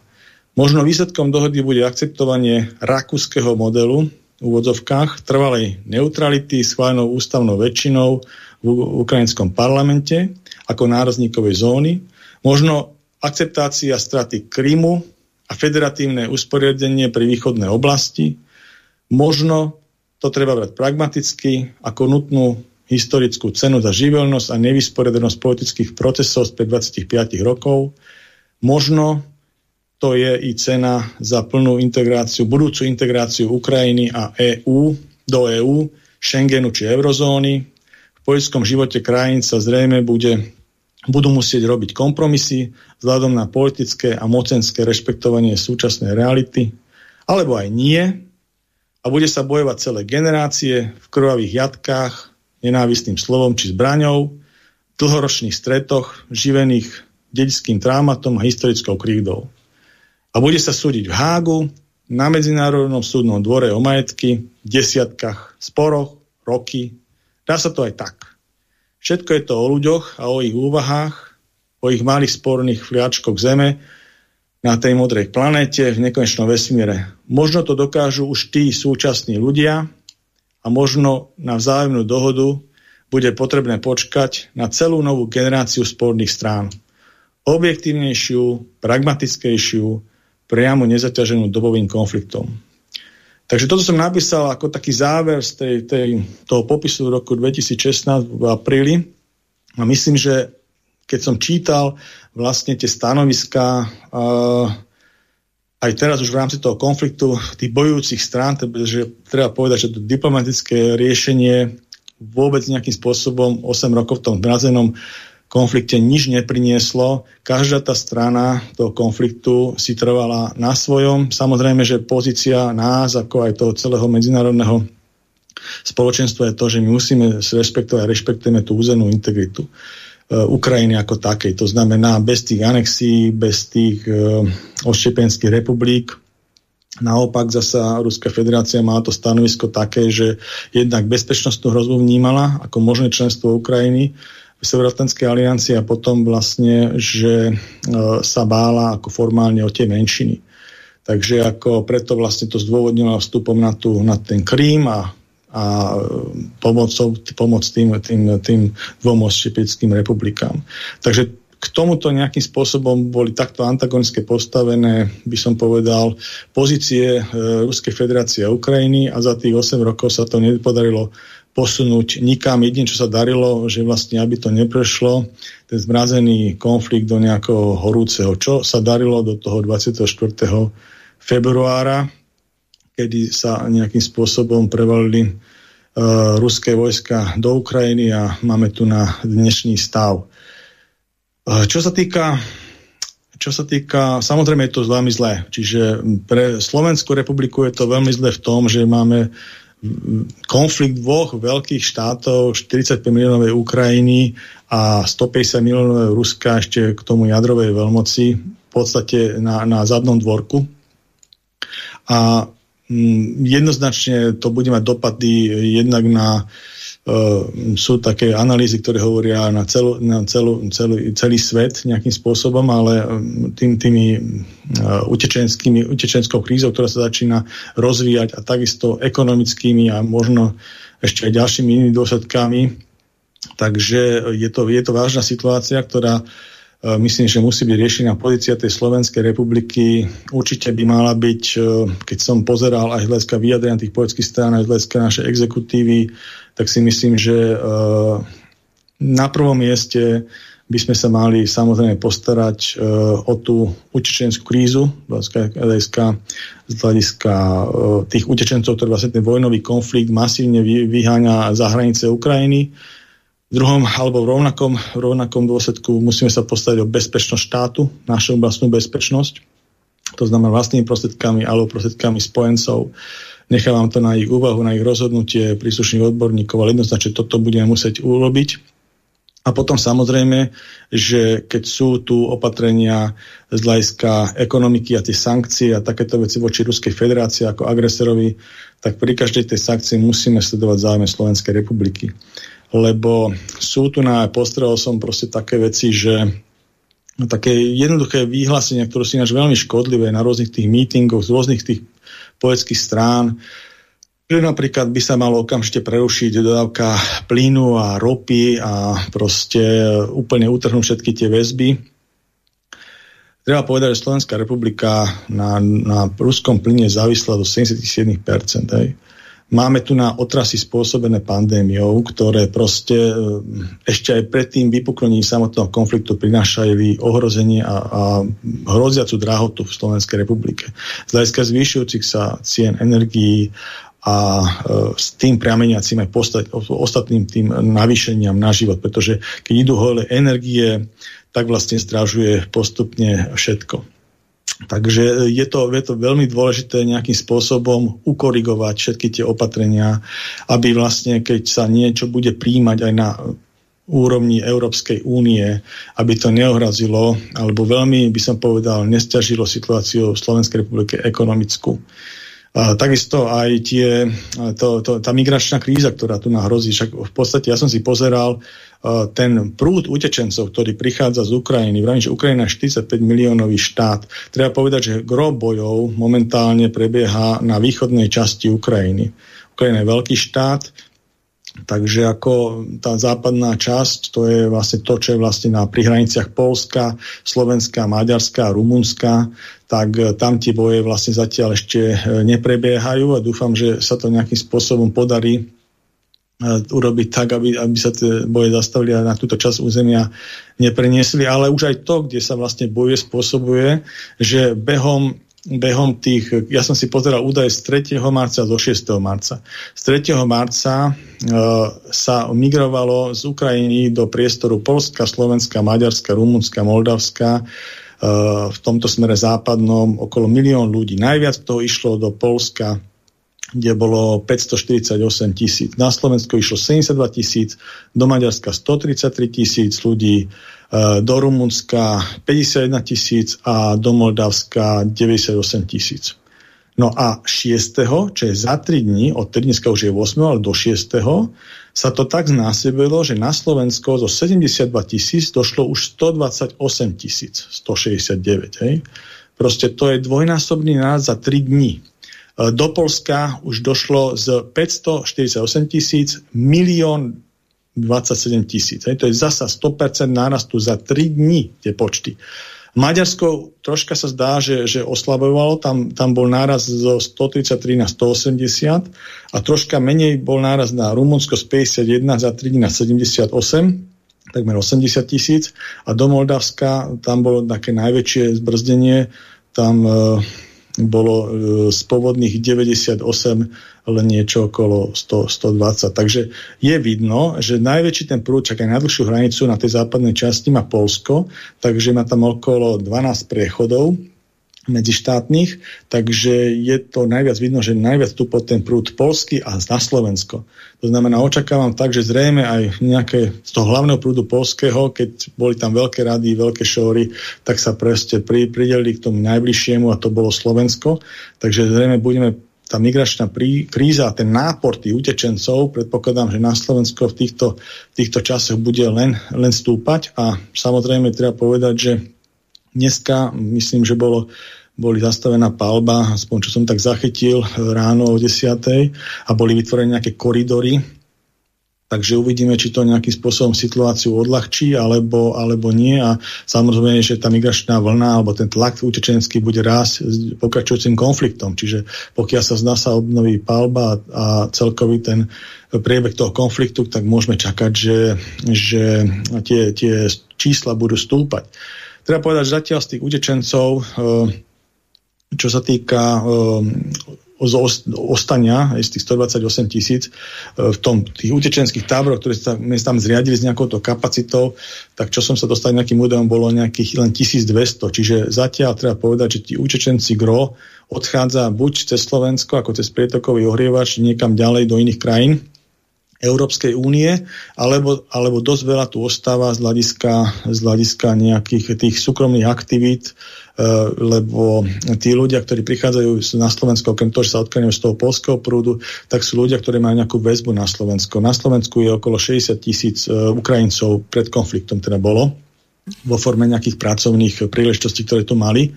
Takže, čo mám aj informáciu od súkromných firiem, lebo sú to už aj nejakým spôsobom tie kontakty, ktoré mám, tak vlastne, keď nejaké nejakej firme pracoval pracovník alebo pracovníčka, tak väčšinou tam svojich známych z Ukrajiny, ktorí proste e, utekali, tak proste manažovala tá firma, pokiaľ mala tie možnosti, tak e, ich ubytovala alebo nejakých tie kapacit pozhaňala. Takže takýmto spôsobom dokonca aj v súkromí niektorí ostali Takže takýmto spôsobom sa to, tá, sa to ako keby rozkladalo, tá utečenská kríza, ale to vravím, že to je ten prvý sled, ktorý má nejakú väzbu na Slovensko a potom, keď sa zrejme bude ten konflikt e, eskalovať ešte viac, tak budú prichádzať ľudia, ktorí už nemajú vôbec žiadne väzby. Hej? Ani na to, na to blízke zahraničie, lebo to isté platí aj v Českej republike, keď majú niekoho, ktorý tam pracuje, alebo už majú občianstvo, alebo v Nemecku, alebo v Polsku. V Polsku je ináč 1,5 e, milióna Ukrajincov ešte pred vypuknutím konfliktom. Tam je najväčšia diaspora Ukrajincov Ukrajincov. Preto okrem toho, že majú najdlhšiu hranicu okolo 525 km s Polskom, polsko-ukrajinská hranica má, Slovenská má okolo 83 tak aj preto, že tam je najväčšia priepustnosť, je tam taká, ale aj tá diaspora je proste takýmto spôsobom e, orientovaná, takže je tam najviac známych, ktorí tým Ukrajincom vedia pomôcť. E, my sme boli voľakedy kritizovaní aj z hľadiska tej učiteľskej krízy, že sme málo zdielni k takým tým iným civilizačným okruhom, ktoré zasa viacej mali tendenciu príjmať iné krajiny Európskej únie, tak a troška nám to tak bolo podsúvané, tak myslím si, že tu na toto odpadá, pretože jednak e, títo ľudia uh, utekajú pred vojnou, sú to nám príbuzní ľudia, jednak aj slovanský kmeň, aj náboženské, aj kultúrne, aj keď nechcem povedať, že sme identicky, to určite nie, ale je nám to dosť blízke. A treba povedať, že tí ľudia aj takisto, aj čo som sa mal možnosť s nimi niektorými rozprávať, tak e, do veľkej miery sa chcú vrátiť do, to, do tej Ukrajiny. Proste berú to vyslovene nejaký útek pred nejakými okolnostiami a chcú sa vrátiť. Ne, ne, ne, nemajú zámysel emigrovať. Ja možno som sa rozprával Pán s nejakou Nemec, takto jedna veľmi dôležitá vec. Ja som, nechcel som vám skákať eh, do reči, aby poslucháčka Erika, nechcem jej priezvisko čítať, nerýpala do mňa tak ako do kolegyne Vincovrekovej, že či by sa jej mohlo obmedziť skákanie do reči. Pripomeniem našim poslucháčom, že telefónne číslo je plus 421 910 473 440. Takže pokiaľ máte záujem, tak môžete sa úplne kľudne dovolať a položiť priamo pánovi Nemcovi otázku. Čo sa týka kolegyňa Vincovrekovej, my si tieto veci medzi sebou neriešime, ja to nekomentujem. Vidia to kolegovia, ktorí sú za to zodpovední, takže týmto pádom to považujem za vybavené. Štúdiová adresa je známa studio.bb.ju zavinač gmail.com hlavne poslednej polhodinke Môžete využívať aj ostatné, ktoré sú na web stránke, to znamená studio.bb.ju zavináč slobodnyvysielac.sk alebo zelené tlačítko. Ale e, to, čo ste hovorili ohľadom tých príbuzných, tak e, tam s vami vrelo nesúhlasím z toho dôvodu, že Kotleba a Mizik boli urobiť prieskum. Takisto dnes som videl 4 videá o, o tom, že vo Vyšnom Nemeckom a v tých okolitých obciach je to ako v Rovnikovej alebo pri, pri najmenej e, v subsahárskej Afrike a vyzerá to tam takto.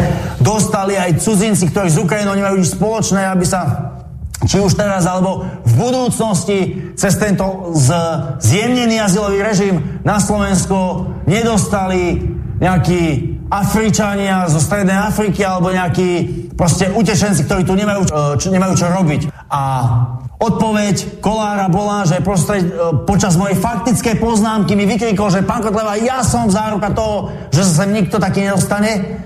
A potom, keď Igor Matovič odpovedal vo svojom čase na tieto faktické poznámky aj na túto moju, tak povedal, že on je taktiež záruka toho, že kým ona, Kolár budú vo vláde, tak sa nič také nestane. Však teraz si môžete vypočuť ich odpovede. Aká je záruka za to, alebo vládna nejaká záruka alebo predstava, že v budúcnosti tento mechanizmus nebude použitý napríklad vtedy, ak Európska únia bude chcieť, aby uh, tiež nejakí nazvime to odídenci pri nejakom konflikte, kde v Strednej Afrike boli takýmto spôsobom ubytovávaní na Slovensku, pretože jedna vec je pomôcť ľuďom z Ukrajiny a druhá vec je ťahať sem niekde zo Strednej Afriky nejakých utečencov. Ďakujem pekne. Pán Kotlebe, ja som záruka. Nedovolím to. Otvoriť brány islamu alebo niečomu podobnému na Slovensku. Takže to sa môžete spolahnuť. Už včera nám čoraz viac ľudí písalo, že dajte si pozor, choďte sa pozrieť na tú hranicu, pretože tí ľudia, ktorí tady chodia, to nie sú ukrajinské ženy a deti. To sú skutočne utečenci z Ázie, z Pakistanu, z Indie, z Iraku, z Afriky, ktorí tam nemajú čo robiť a hlavne, ktorí môžu byť všetko možné, Arabi, moslimovia, ja neviem, buddhisti, len nie Ukrajinci. Keď toho už bolo veľa, keď tých signálov bolo veľmi veľa, tak sme to, sme sa rozhodli, že to naozaj nenecháme len tak a že získame tie informácie z prvej ruky. Včera v noci, teda v noci z včera na dnes, na ukrajinsko-slovenskú hranicu vycestoval náš poslanec Stano Mizík so svojím štábom, so svojimi spolupracovníkmi, ktorí pre vás, pre nás všetkých natočili necenzurované zábery toho, ako to na ukrajinsko-slovenských hraniciach v noci vyzeralo. Ja osobne tu nevidím žiadne matky s deťmi, ja tu vidím jednu Afriku.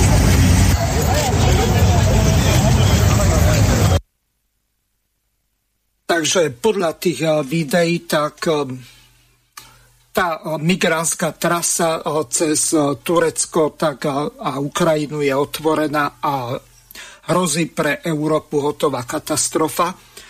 Tu ľudia sú solidárni, snažia sa tým Ukrajincom v tom vojnovom konflikte pomôcť. To je úplne normálne, humánne správanie, ale zneužiť e, túto vojnu na Ukrajine na to, aby e, sa sem napratalo hromada klimatických, ekonomických a neviem akých migrantov e, z Afriky alebo z moslimských krajín, ktorých kultúra je diametrálne odlišná. A ešte navyše Ukrajinci to zdôvodňujú takým spôsobom, že to sú ich zahraniční študenti, tak boli tam rozhovory s nimi. Okrem angličtiny lámanej neovládajú nič, nevedia ani rusky, nevedia ani ukrajinsky. Je evidentné, že sú to ekonomickí alebo klimatickí migranti. Tak čo s tým vlastne robiť? To, táto vláda sa o nič nestará, lebo Kolára z tej frakcie tých nacionalistov treba vylúčiť, kde je Wilder, Zlepé, Nová Okamura a ďalší? To ja neviem, čo s ním robiť. No ja si Bo... hlavne myslím, že... Pardon, tam vstupujú do niečo? Nech sa páči, už môžete pokračovať, ja som skončil. Ja si hlavne myslím, že mm, pán Kotleba a všetci títo ľudia, aj politici, aj pán Matovič, ktorý tam robí tlačovky a iní, by nemali zneužívať toto nešťastie, ktoré sa tu stalo, ten vojnový konflikt a na základe toho si nejakým spôsobom riešiť svoje preferencie a svoje témy. Lebo ja som, e, nehovorím, že všetkých, ale proste mal som e, v Bratislave rozhovor s človekom, ktorý ubytoval týchto afrických migrantov v úvodzovkách a jednoducho boli to študenti, ktorí e, utekli pred bombardovaním, mali len to, čo mali na sebe. Boli to ľudia, ktorí, ktorí študovali v Kieve na rôznych typoch škôl a boli to ľudia z Afriky, prišli tam študovať, lebo tam bolo lacnejšie školné ako v iných, ako napríklad u nás a tak ďalej. A treba povedať, že e, Ukrajina je 45 miliónový štát, Kiev je 3 miliónové mesto, to je vlastne veľkomesto e, európske, takže takíto ľudia tam jednoducho sú, to takisto ako keby utekalo zo Slovenska nejaká, nejaká Slovač pred niečím a niekto by tam riešil, že je tam veľký podiel Aziatov, čo je, hej, pretože máme tu tú diasporu. Takže ako naozaj nie na takéto, na takéto prejavy, ktoré robil pán Kotleba, je to jeho vec, jeho voličov, ja toto absolútne neberiem, odmietam to. A čo sa týka tých samotných migrantov, tak eh, po skontaktovaní sa upustili územie Slovenska a odleteli do domovských štátov, to len ako tí, čo boli ubytovaní u tohto. Ja nehovorím, že tam niečo, nejaký problém nemôže vzniknúť, samozrejme sú tam problémy určite. Ja si myslím, že treba aj vážne pristupovať k registrácii tých ľudí a v rámci toho konania colného a policajného, ktoré tam prebieha. Ja som tiež bol um, informovaný o tom, že na ukrajinskej strane sa berú peniaze za prepušťanie ľudí, aj prednostné, aj dokonca za porušovanie toho, že oni tam majú to, že môžu opustiť len ženy a deti a, nie, a v rámci teda, ako, alebo teda tí muži od 18 neviem, do 55 by nemali opustiť a opúšťajú, pretože podplatia, podplatia e, tých colníkov. Hovorí sa, že 5000 eur dávajú. A to isté som čítal aj na iných weboch, napríklad rumunských, že takéto zistenie mali.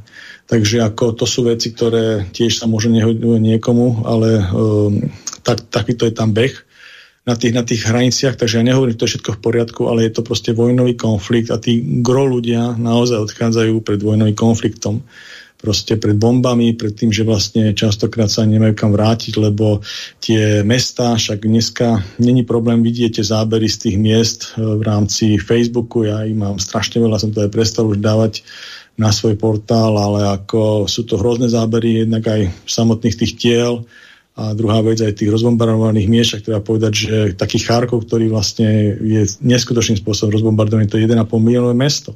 Tak si uvedomte len z toho Charkova, koľko musí byť tých ľudí a nie z 3 miliónového Kieva, alebo ja neviem, tie, tie dolné mesta, ten Mariupol, čo tam sú, vlastne boli boje v 2014, aj aj teraz tam boje, to tiež polminové mesto, to je ako Bratislava kvázi. Aj.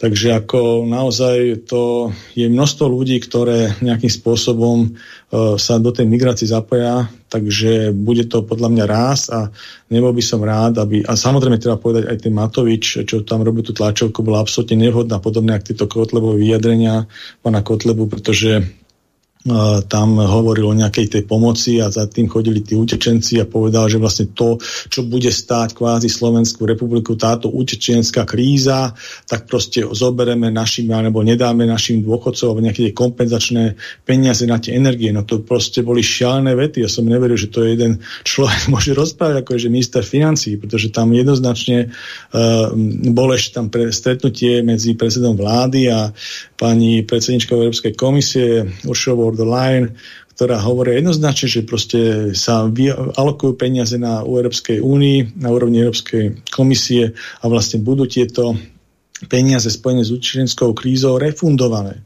Takže to mi nejakým spôsobom nemôže zasiahnuť do tých vecí. A takisto uh, my si musíme z hľadiska Slovenskej republiky riešiť tieto veci. Nemôžeme na to rezignovať. To znamená tie nárasty energie, jak som hovoril, a to není len vec Slovenska, to sme hovorili aj minulej relácii, že proste si to okolité štáty tu nariešia. Uh, Maďarská republika zastropovala ceny potravín, Polská republika dala dole DPH, Rakúšania dali priamo peniaze uh, tým, tým osobám konkrétnym. Takisto sa uvažuje aj v Českej republike o tom, že by sa znížila DPH. Oni hovoria nulové, ale myslím, že máme nejakú legislatívu Európskej únie, že najmenšia DPH môže byť 5%. Takisto, že sa zastrupujú ceny pohonných hmôt e, v nafte a benzínu sa uvažuje v Českej republike. To sú opatrenia, ktoré proste musíme riešiť na Slovensku. Ja toto očakávam od exekutívy, že s týmto prídu, pretože naozaj treba povedať, že keď som pozeral nejaké analýzy aj z tých zahraničných domov, tak proste naozaj... Pán Nemec, máme volajúceho poslucháča. Pán, pán poslucháč, ste vo vysielaní. Nech sa páči, môžete položiť otázku. Ste vo vysielaní.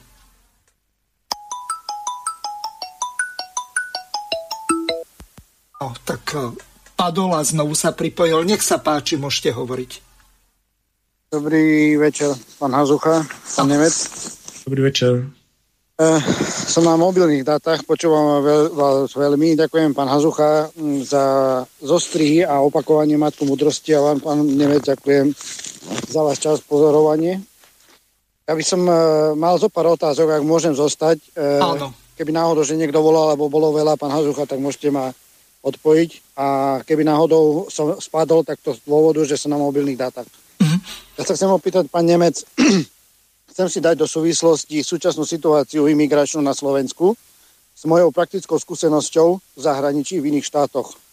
Či by ste mi vedeli odpovedať nejaké otázky a na konci vety vám poviem, že dávam slovo, aby sme si neskakali do reči. E, ak ma hovoríte, že máte kontakty na, na Ukrajincov alebo a sledujete tú situáciu, čo som vám vďačný, aká je súčasná imigračná politika e, tzv. E, tých tretich krajín, to znamená aj Ukrajiny, keď príde niekto na Slovensko, majú iba povinnosť sa registrovať na imigračnom úrade alebo na cudzineckej policii, dostanú nejaký do, dočasný doklad, berú otlačky prstov, musia za registráciu zaplatiť nejaký poplatok. Vedeli by ste k tomu niečo povedať? Dávam slovo. No neviem, aká je otázka. To proste sú technické detaily. To zase ako ja neviem presne, ja s týmto nerobím, ale ja som povedal, že proste keď sa je nejaká utečenská kríza, je tam nejaká priepustnosť na tých hraniciach, tak proste napriek tomu, že takéto množstvo ľudí prichádza, tak musia sa riadne registrovať. Musíme o tých ľuďoch vedieť, čo to sú za ľudia. Hej? Čiže tú riadnu registráciu kvázi na šengenskej hranici my nemôžeme opomíňať. Nemôžeme to púšťať bez registrácií, bez tých údajov a tých dát. Hej? Ak vám o toto ja, ide. Ja sa iba Áno, ja sa pýtam, lebo ja som uh, nevedel, že či máte aj detálne informácie, tak to je v poriadku, ak neviete. Hej, len to, to som chcel vedieť. Ale na druhej strane uh, už vieme, že, že to je riadená uh, civilizačná výmena obyvateľstva Európy. Hej, to, čo sa deje v globále. To znamená, že či sú to naši susedia ukrajinskí, alebo či to je africký, je to riadené. Na druhej strane, ja poviem takto, Eh, aj my Slováci sme boli donútení nepriamo po tých ekonomických zmenách a rozkladu Československa odísť do zahraničia. Takže z mojej skúsenosti, keď e, sme boli ako dovolené vstúpiť napríklad alebo pracovať na, na britský trh, tak e, nemyslím si, že naši slovenskí vládni predstaviteľia si to ošetrili tak ako, ako Briti, že v prvom roku, keď tam prišli Slováci, ale aj Češi, Poliaci, to znamená z tých desiatich krajín, ktoré boli prijatí, tak Briti si vyžiadali e, tzv. home office ministerstvo vnútra za registráciu 50 liber. E, samozrejme oficiálne doklady, ktoré doklady museli byť e, preverované na dvojtyžňovej báze nejakými vnútroštátnymi orgánmi, ako je SIS. Ale po roku, keď videli, že koľko ľudí prichádza, tak už zdvihli to na 70 liber. To znamená, my sme prišli do cudzieho kraju, štátu, a hneď sme ministerstvu vnútra zaplatili za to, že sme tam prišli. Keď si zoberiete, alebo keď máte pero a papier, si poznamenáte, že koľko ľudí prišlo napríklad zo Slovenska z Čiech za prvých 5 rokov a potom už napríklad po, po dvoch rokoch alebo po roku to zdvihli na 100 libier. Takže takto to mali ošetrené napríklad Briti. Keď som pracoval alebo pendlujem medzi Nemeckom, to pán Hazucha vie, ale nechcem ísť do hĺbky, to napríklad e, Nemci, všetci e, štátni príslušníci, ktorí prichádzajú do Nemecka, tak ako vieme, v tom prvom roku, keď im tlieskali a ich vítali na staniciach, dneska Nemci už im netlieskajú. A moja skúsenosť je taká, že hlavným dôvodom je to, že keď napríklad tu títo, ja neviem, e, Tyrčania, povedzme, alebo Afgánci, ale aj afrických, ako Eritrea, a Nemecko nechcelo urobiť tú istú chybu, ako urobilo v 70. rokoch, alebo aj v 60. rokoch, keď prišli najprv Taliani, potom prišli Turci, tak aj na základe toho, že som s členom, ako som z Európskej únie, napríklad ja, a mám európsky pas, tak som musel tiež registrovať v Nemecku a musel som urobiť si nejaké základné kurzy nemeckého jazyka, aby som splňal tú minimálnu požiadavku. A tá istá ponuka je dávaná aj e, ľuďom, ktorí prídu do Nemecka na, z tretich krajín. To už nehovorím o tom, že tam je dvoj až trojnásobne e, preverovanie otlačkov prstov. Ale vrátim sa k pointe. Všetci imigranti, ktorí sú v Nemecku, podľa mojich informácií, keďže som mal v triede ľudí z Polska, z Albánska, z Ukrajiny, Afriky, Afganistanu a tak ďalej, majú na 6-mesačnej báze e, do, do, povolený tzv. dočasný pobyt s tým, že majú aj dočasný e, občanský preukaz, iná sa to volá Aufenthal Ausweis. A kde imigračné úrady na báze s, e, s centrami, ktoré vyučujú jazyky a spätnou väzbou napríklad aj firmami, kde tí ľudia napríklad majú tzv. prax, hej, ak sa dostanú tak ďaleko, tak overujú, že ten človek sa snaží ale čo mňa zarazilo napríklad, že aj keď som členom Európskej únii, takže jazykové kurzy e, do určitého stupňa na báze štyroch e, skupín, to znamená A1, A2, B1, B2 a C1, C2, to už je pre inžinierov a tak ďalej, je základná požiadavka mať minimálne B2 v Nemecku. Či je to Európan, či je to Afričan. Problémom je to, že e, taký Afganec, a to ne, nepodcením ani sa nevysmievam, nedokázali urobiť minimálne niekedy A1, A2. To je základné, že sa viete dohovoriť, že si viete niečo vypýtať, že rozumiete textu a niečo nechcete napísať. Ale všetky kurzy, ktoré sme chceli robiť na základe iniciatívy, ale dala nám možnosť štát, tak sme si museli zaplatiť. A museli sme si zaplatiť minimálne A2, to znamená prvé dva stupne.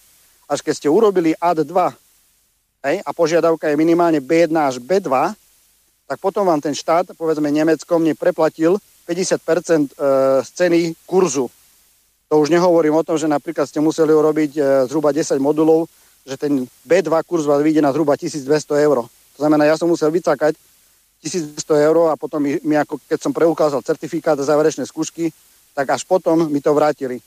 A pointa je v tom, že zahraničné štáty si to vedia ošetriť.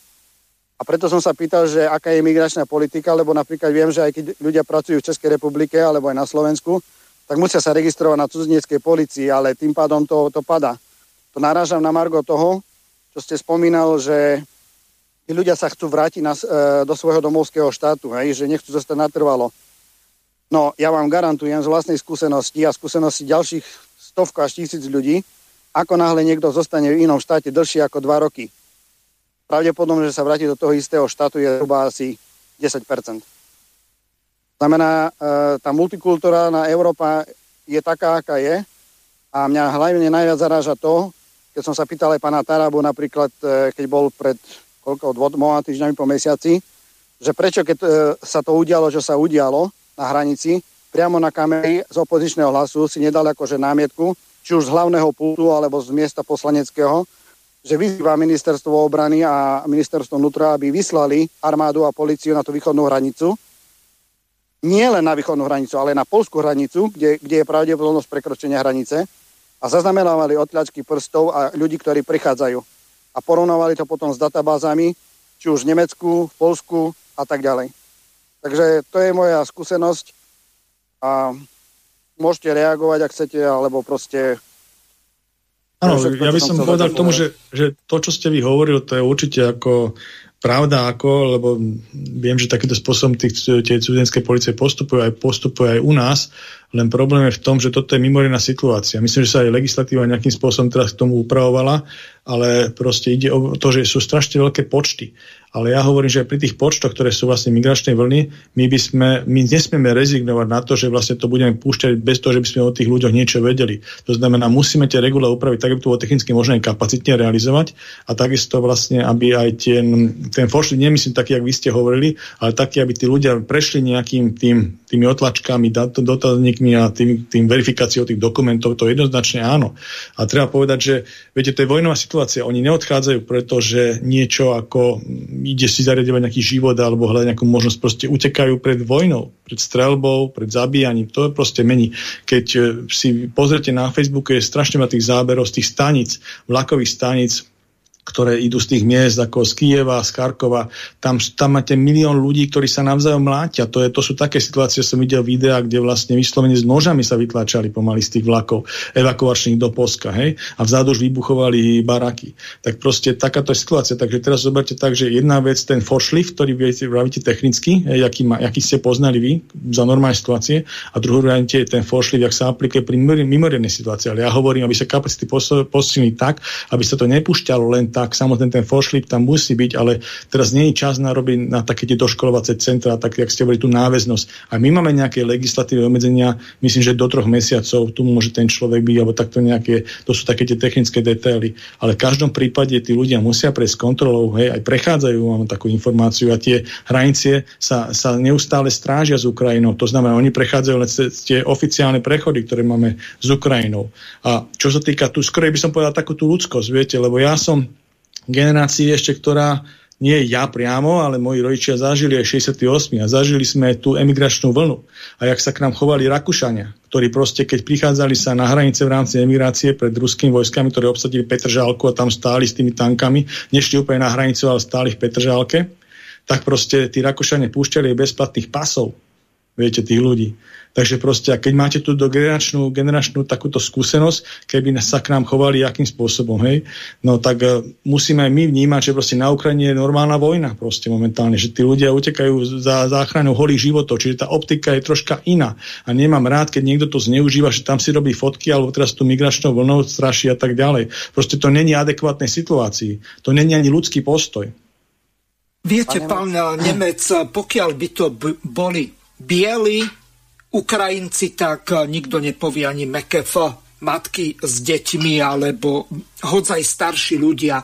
Mladí eh, majú tam brániť krajinu alebo v strednom veku. Lenže eh, za týchto okolností, keď tam vidíme Afričanov, vidíme tam nejakých Indov tmavých, tak za týchto okolností oni prichádzajú z bezpečných krajín pokiaľ neberieme do úvahy nejaké Mali alebo čo ja viem Somalsko alebo kdekoľvek inde, e, kde sú občianské vojny alebo Tunis alebo neviem kde. No, e, skrátka, toto je problém, že máme Aziatov tam. Nech sa páči, pán poslucháč. Počujeme sa? Áno. Som ešte pripojený? Ste vo vysielaní, no, môžete položiť otázku. Ak môžem, ak, môžem, ak môžem zareagovať, samozrejme, pán Nemec, ja to rozumiem ale túto situáciu, čo sa týka, môžeme rozdeliť si na, na, ak nevieme urobiť jeden veľký krok, to znamená sledovať všetkých, tak môžeme si to robiť na tri kroky.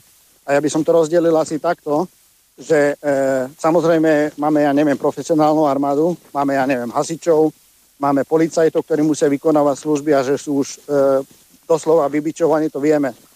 Ale myslím si, že ešte za Kaliňaka boli nakúpené tie prístroje na otlačky prstov. To znamená, či už na polskej hranici na východe, napríklad neviem, Svidník, alebo na Orave, alebo aj na maďarskej hranici, hej, proste tí, ktorí by boli zachytení, alebo ktorí by nejaké doklady mali, tak by bola prvá vec. Druhá vec je, na vstupe a výstupe ľudia by museli vedieť, hej, že kto prechádza za hranicu. A druhá vec je, ak, by, ak hovoríme o našich slovanských bratoch Ukrajincov, to znamená aj Nemci to mali rozdelené. Niektorí boli hneď, e, e, jak sa hovorí, na vlakových staniciach alebo na hraničných prechodoch, ale potom mali povinnosť, že ak povedal, zostávam v Nemecku, tak im dali napríklad do týždňa, ak povie, že mám príbuzných, poviem, ja neviem, v Bratislave, príklad, alebo neviem, vo Frankfurte, tak museli sa do 7 dní na danom e, mestskom úrade hej, prihlásiť s tým daným dokladom a s tým e, systémom, ktorý už bol zaregistrovaný. ak on iba cez hranicu prešiel, že sa nezaregistroval a potom ho zistili cez otlačky prstov, hej, že, že už bol napríklad v Holandsku, tak už bol problém, pretože prešiel cez 2-3 štáty. Rozumiete? To je sito, to je systém. Hej, tak len na, to e, chcem upozorniť, že jednoducho tie vojenské zložky, alebo ja neviem, civilná obrana a tak ďalej a tak ďalej. Samozrejme, že ja súhlasím s tým, že, že keď tí ľudia prechádzajú a týždeň sa nekúpu, tak je nemám nejaké mobilné sprchy alebo toaletu alebo pre ženy hej, e, oddelené alebo nejakú stravu. To je, to je absolútne. A e, narazám ešte na to, pán Nemec, čo som hovoril aj iným. Chcem iba pripomenúť, lebo opakovanie je matka múdrosti E, ten fakt tých 600 tisíc podpisov, ktoré prezidentka zhodila zo stola, potom e, e, to bičovanie sa smeru, že, že, že, že to je. A ja som hovoril o tom, že či už súčasná politické strany, napríklad ako je Oľano, alebo aj budúce, kedy my ako občania dostaneme právo rozhodovať tou elektronickou alebo rýchlou voľbou, to znamená, aby sme dokázali reagovať na súčasnú situáciu pretože pred týždňom alebo dvo, dvomi týždňami som hovoril, alebo aj skôr, že čo je rýchlejšie vyzbierať, ja neviem, e, teraz tých 350 tisíc podpisov na, na Harkoch, hej, alebo formou napríklad, že máme, ja neviem, dočasne vystavený QR kód, príde každému občanovi od 18 do 65 rokov na adresu a povie napríklad, chcete základne, príde na obecný úrad, zoskenuje to, je to iba na jeden úkon a tým pádom e, sa ľudia zahlasujú petíciu alebo proste nadviažem na to, pretože som vyzýval aj iných politikov, ktorí sú aj sú, súčasne vo vláde, ale aj v opozícii, že čo keď bude na Slovensku vojnový stav, hej? lebo nás do toho chcú zatiahnuť.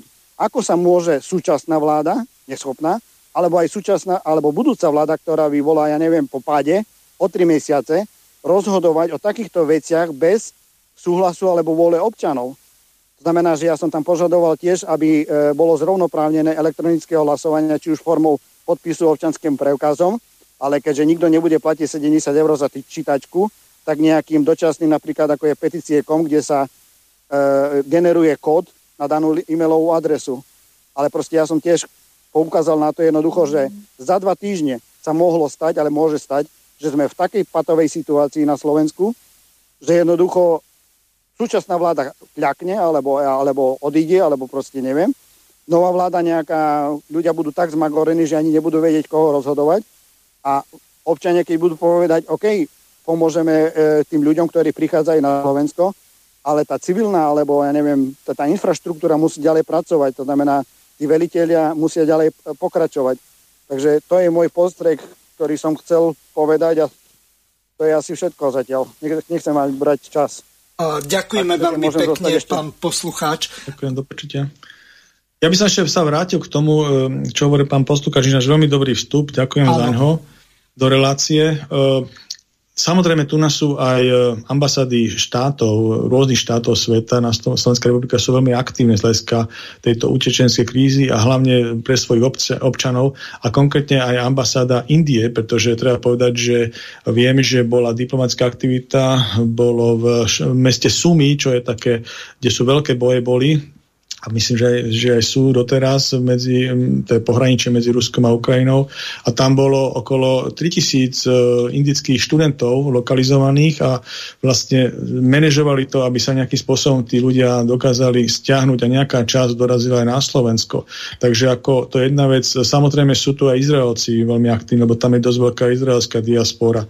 Tak e, aj konkrétne um, ja som mal skúsenosť, že vlastne jeden ubytoval Izraelčanov a tí už vlastne kontaktovali na slovenskú ambasádu a, a vlastne sa potom manažoval odchod do Izraela. Myslím, že nejakých 200 ľudí, 200 ľudí tam odišlo, neviem, či zo Slovenska, alebo odkiaľ to brali. Takže ako jednotlivé štáty proste e, sa tiež snažia cez svojich občanov, lebo treba povedať, že proste aj na Slovensku je veľké množstvo cudzincov a čo sa týka tej záchrany života, my nemôžeme rozdeľovať e, tých ľudí, čo sem prížijú pred tou vojnou na tých hraniciach, či podľa farby pleti alebo konfesie, alebo čo, čo ste spomínali spomínali proste, akí sú Aziati, alebo Černoši, alebo sú to uh, Ukrajinci klasickí. Proste musia, to sú všetko ľudia, živé bytosti, tak tých treba proste nejakým spôsobom sa postarať, zaregistrovať to v tom šengenskom systéme o tých vstupoch a ďalej to posúvať proste podľa tých inštrukcií toho migračného úradu a podľa tých našich, našich aktuálnych legislatívnych rámcov, ktoré tam na to máme. A na to, aby sme to mohli splňať tú kapacitu, tak to musíme posilniť a s tým súhlasím aj policajným zborom, aj armádou a takisto aj celú tú hranicu, aj z bezpečnosti, čo som ho spomínal. Pretože môže sa stať, že konflikt sa bude, nedaj Bože, vyvíjať aj na tú západnú časť Ukrajiny, a či už priamo z nejakého naschval, nejaká, nejaká raketa alebo zablúdená strela sa môže ísť a proste ohroziť tú Slovenskú, Slovenskú republiku na bezpečnosti, tak my musíme mať tie systémy aj vrátane tých protiletadlovej ochrany proste e, na úrovni 21. storočia zabezpečených. Takže proste tieto veci treba vnímať komplexne a, a naozaj sú to vážne veci, ako to nie je o nejakom strašení, že by táto relácia mala nejakým spôsobom strašiť, len to upozorňovať na to, že naozaj tie kapacity môžu byť veľmi limitné, však vieme, jak tá Slovenská republika, ako, ako funguje pri bežnom živote, ako, ako veľmi zle sme znášali tú pandémiu aj z hľadiska tých našich krokov. Veľmi by som, by som povedal, že management pandémie tu nás zlyhal.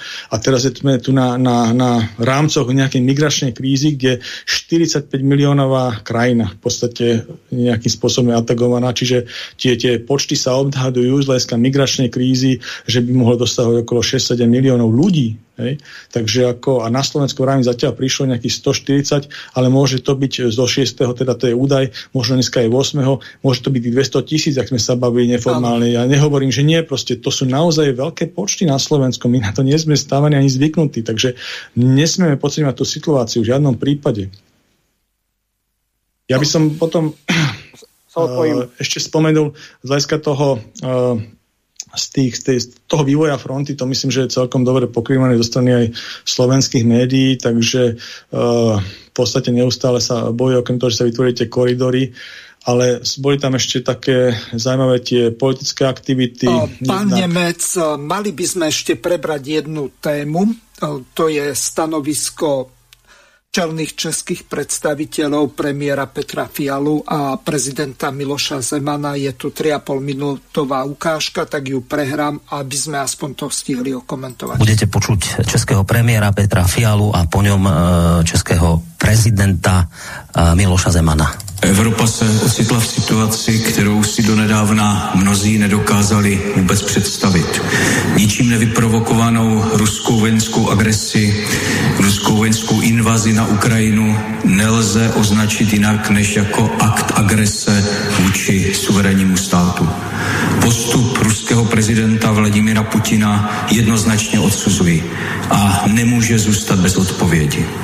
Vážení spoluobčané, vím, že pro mnoho z vás je to nečekaná a velmi stresující situace.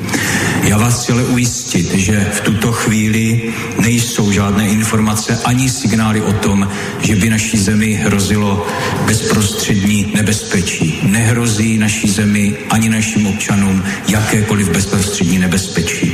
Naštěstí jsme součástí Evropské unie a jsme součástí Severoatlantické aliance, které garantuje naši bezpečnost. Vážení spoluobčané, dnes v časných ranních hodinách Ruská federace zautočila na Ukrajinu. Jedná se o akt nevyprovokovatelné agrese, který je zapotřebí důsledně odsoudit. A to nikoli pouze slovy, ale také činy. Prostudoval jsem si podrobně projev prezidenta Putina z dnešního rána a odpovím na něj jedinou větou.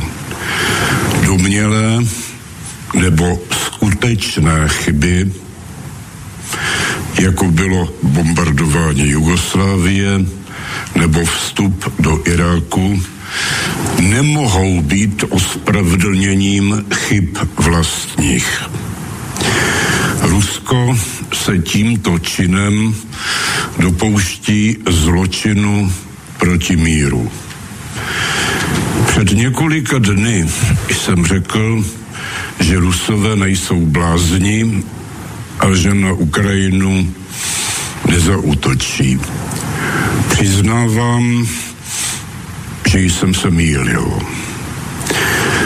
iracionální rozhodnutí vedení Ruské federace způsobí výrazné škody samotnému ruskému státu. Domnívám se, že je na čase sáhnout k daleko tvrdším sankcím, než byly původně plánovány. A mám tím na mysli především sankci v oblasti takzvaného SWIFTu, což je mezinárodní bankovní či finanční síť, která by znamenala vyřazení Ruské federace z platebního styku. Šílence je zapotřebí izolovat a nebránit se vůči němu pouze slovy, ale konkrétními opatřeními. Takže toľko Miloš Zeman, s ktorým kategoricky nesúhlasím. SWIFT neporieši vôbec nič. Z toho dôvodu veľké štáty, ako napríklad Rusko, tak má vlastný systém SPFS, India má SMFS a Čína má CIPS. Čiže argumentovať s tým, že s nejakým SWIFTom niečo poriešia, neporiešia vôbec nič, len naštvu Rusov a prerušia im kábly e, z Európy do Spojených štátov a odrušia satelity a tým pádom Európa na to doplatia takisto aj Spojené štáty a Rusy. Keď už pohrozili jadrovými zbraniami, tak tí sa nezastavia pred ničím. Nech sa páči, Pavol, máte slovo. Tak ja zase naopak so Zemanom, prezidentom Zemanom súhlasím v tom, tej označení tej agresie a musím povedať, že od neho to znie uh, veľmi vieryhodne, pretože on bol veľký by som povedal, podporovateľ takej tej vzájomnosti Českej republiky s Ruskou federáciou vôbec tej tej takej provýchodnej politiky, také vyvažujúcej a to už je veľký zlom, keď to on prehlásil. A myslím, že osobne, že to bola veľká chyba, ten útok na Ukrajinu, strategická chyba prezidenta Putina a myslím si, že Ruská federácia... No Pavel, bude, spýtam bude... sa vás, tých 14 tisíc mŕtvych, tak to nie je dôvod, aby on bránil svoje vlastné obyvateľstvo, keď Ukrajinci tam stáli na hraniciach Luanskej a Doneckej republiky a ostreľovali tam tie civilné obyvateľstvo a zabíjali tam Rusov etnických Veď to je také, či by Orbán nebránil maďarské obyvateľstvo, keby tu e, nejakí nacionalisti to robili na juhu Slovenska. No. Ale bavíme sa o vstupe 24. februára 2022 a tam takáto situácia nebola. To znamená, že ten útok na Ukrajinu bol jednoznačne... 8-ročná občianská môžem, môžem dokončiť, vojna. Mirko, ja vám tam... neskačem do rečí, prosím vás. Čiže proste je to jednoznačne statická chyba, je to nevyprovokovaná... To je váš agresia. pohľad na to, ja s tým kategoricky ano. nesúhlasím. Ja nesúhlasím s vašim pohľadom, ale nedovolte mi ho teda povedať. To znamená, že jedno jednoznačne strategická chyba e, ruského prezidenta a myslím si, že Rusko z hľadiska tým, že celý svet, ten slobodný svet sa proti nemu nejakým spôsobom vyhranil aj ekonomickými sankciami, ktoré budú mať nejaký ten svoj, nejaký ten svoj e, timing, a myslím, že Rusko nie je tak silná ekonomika. Myslím, že má podiel na svetovom HDP okolo 1,8 až do 2 a tie krajiny, ktoré sa spomínajú ako Európska únia, Spojené štáty a tie bývalé krajiny Commonwealthu, Bianen, Kanada, Nový Zéland, Austrália, uh, Japonsko, tak majú okolo 60% HDP. To je neporovnateľné. Neporovnateľná ekonomická sila. Takže myslím si, že bude veľký problém Ruska tento, tento tlak ustať a myslím, že ten tlak na, tú, na to zastavenie toho vojenského konfliktu je absolútne na mieste a je to aj porušenie medzinárodného práva, nehovoriac ešte ďalších vecí, bola prijaná, prijatá aj hlasovanie v rámci OSN trtivou väčšinou štátov odsudzujúce tento akt. Takže Ruská federácia v podstate nemá ani prirodzeného nejakého podporovateľa tejto agresie. Je to veľmi ťažká situácia a pre mňa je to osobne nepochopiteľný krok, čo urobili Uh, myslel som si, že skôr sa to bude viesť nejakým vyjednávaním a Pálko, negociáciou, aj keď viem, že to Posledného rokov, hostia proste... máme. Nech sa páči, ste vo vysielaní. Dobrý večer, pán Hazucha. Pán Hazucha, ja chcem pánu e, vášmu Nemcovi pripomenúť. toľko máte nes, nesprávnych názorov, čo sa týka Krymu. Krym bol 200 rokov rusky. Ja som chodila do školy a učila som sa, že Krym je ruský. A naraz za 10 rokov som zistila, že Krym je ukrajinský. Normálne ho ukradol Chruščov Rusom a prisvojil ho e, k tomu, e, k Ukrajine. A v 14. roku 2014 Krymčania zistili, že sú ohrozovaní fašistami z Ukrajiny, tak oni sa, oni sa vrátili do Ruska. Nie, že si ich Putin ukradol, oni sa vrátili do Ruska, do svojej vlasti. Ehm, pani poslucháčka, bohužiaľ čas dnešnej relácie uplynul. Mne už ostane len s pánom Nemcom sa rozlúčiť. Nechal som vám povedať váš názor. Bohužiaľ už viacej nestihneme. Lúčim sa s vami. Do počutia. Do počutia. Vysielací čas dnešnej relácie veľmi rýchlo uplynul, tak sa s vami zo štúdia Banska Bystrica Juh lúči moderátor a Miroslav Hazucha, ktorý vás touto reláciou sprevádzal. Vážené poslucháčky a poslucháči, budeme veľmi radi, ak nám zachováte nie len priazeň, ale ak nám aj napíšete vaše podnety a návrhy na zlepšenie relácie, lebo bez spätnej väzby nebudeme vedieť relácie zlepšovať, za čo vám opred veľmi pekne ďakujem. Do počutia. Táto relácia vznikla za podpory dobrovoľných príspevkov našich poslucháčov. I ty sa k ním môžeš pridať. Viac informácií nájdeš na www.slobodnyvysielac.sk Ďakujeme.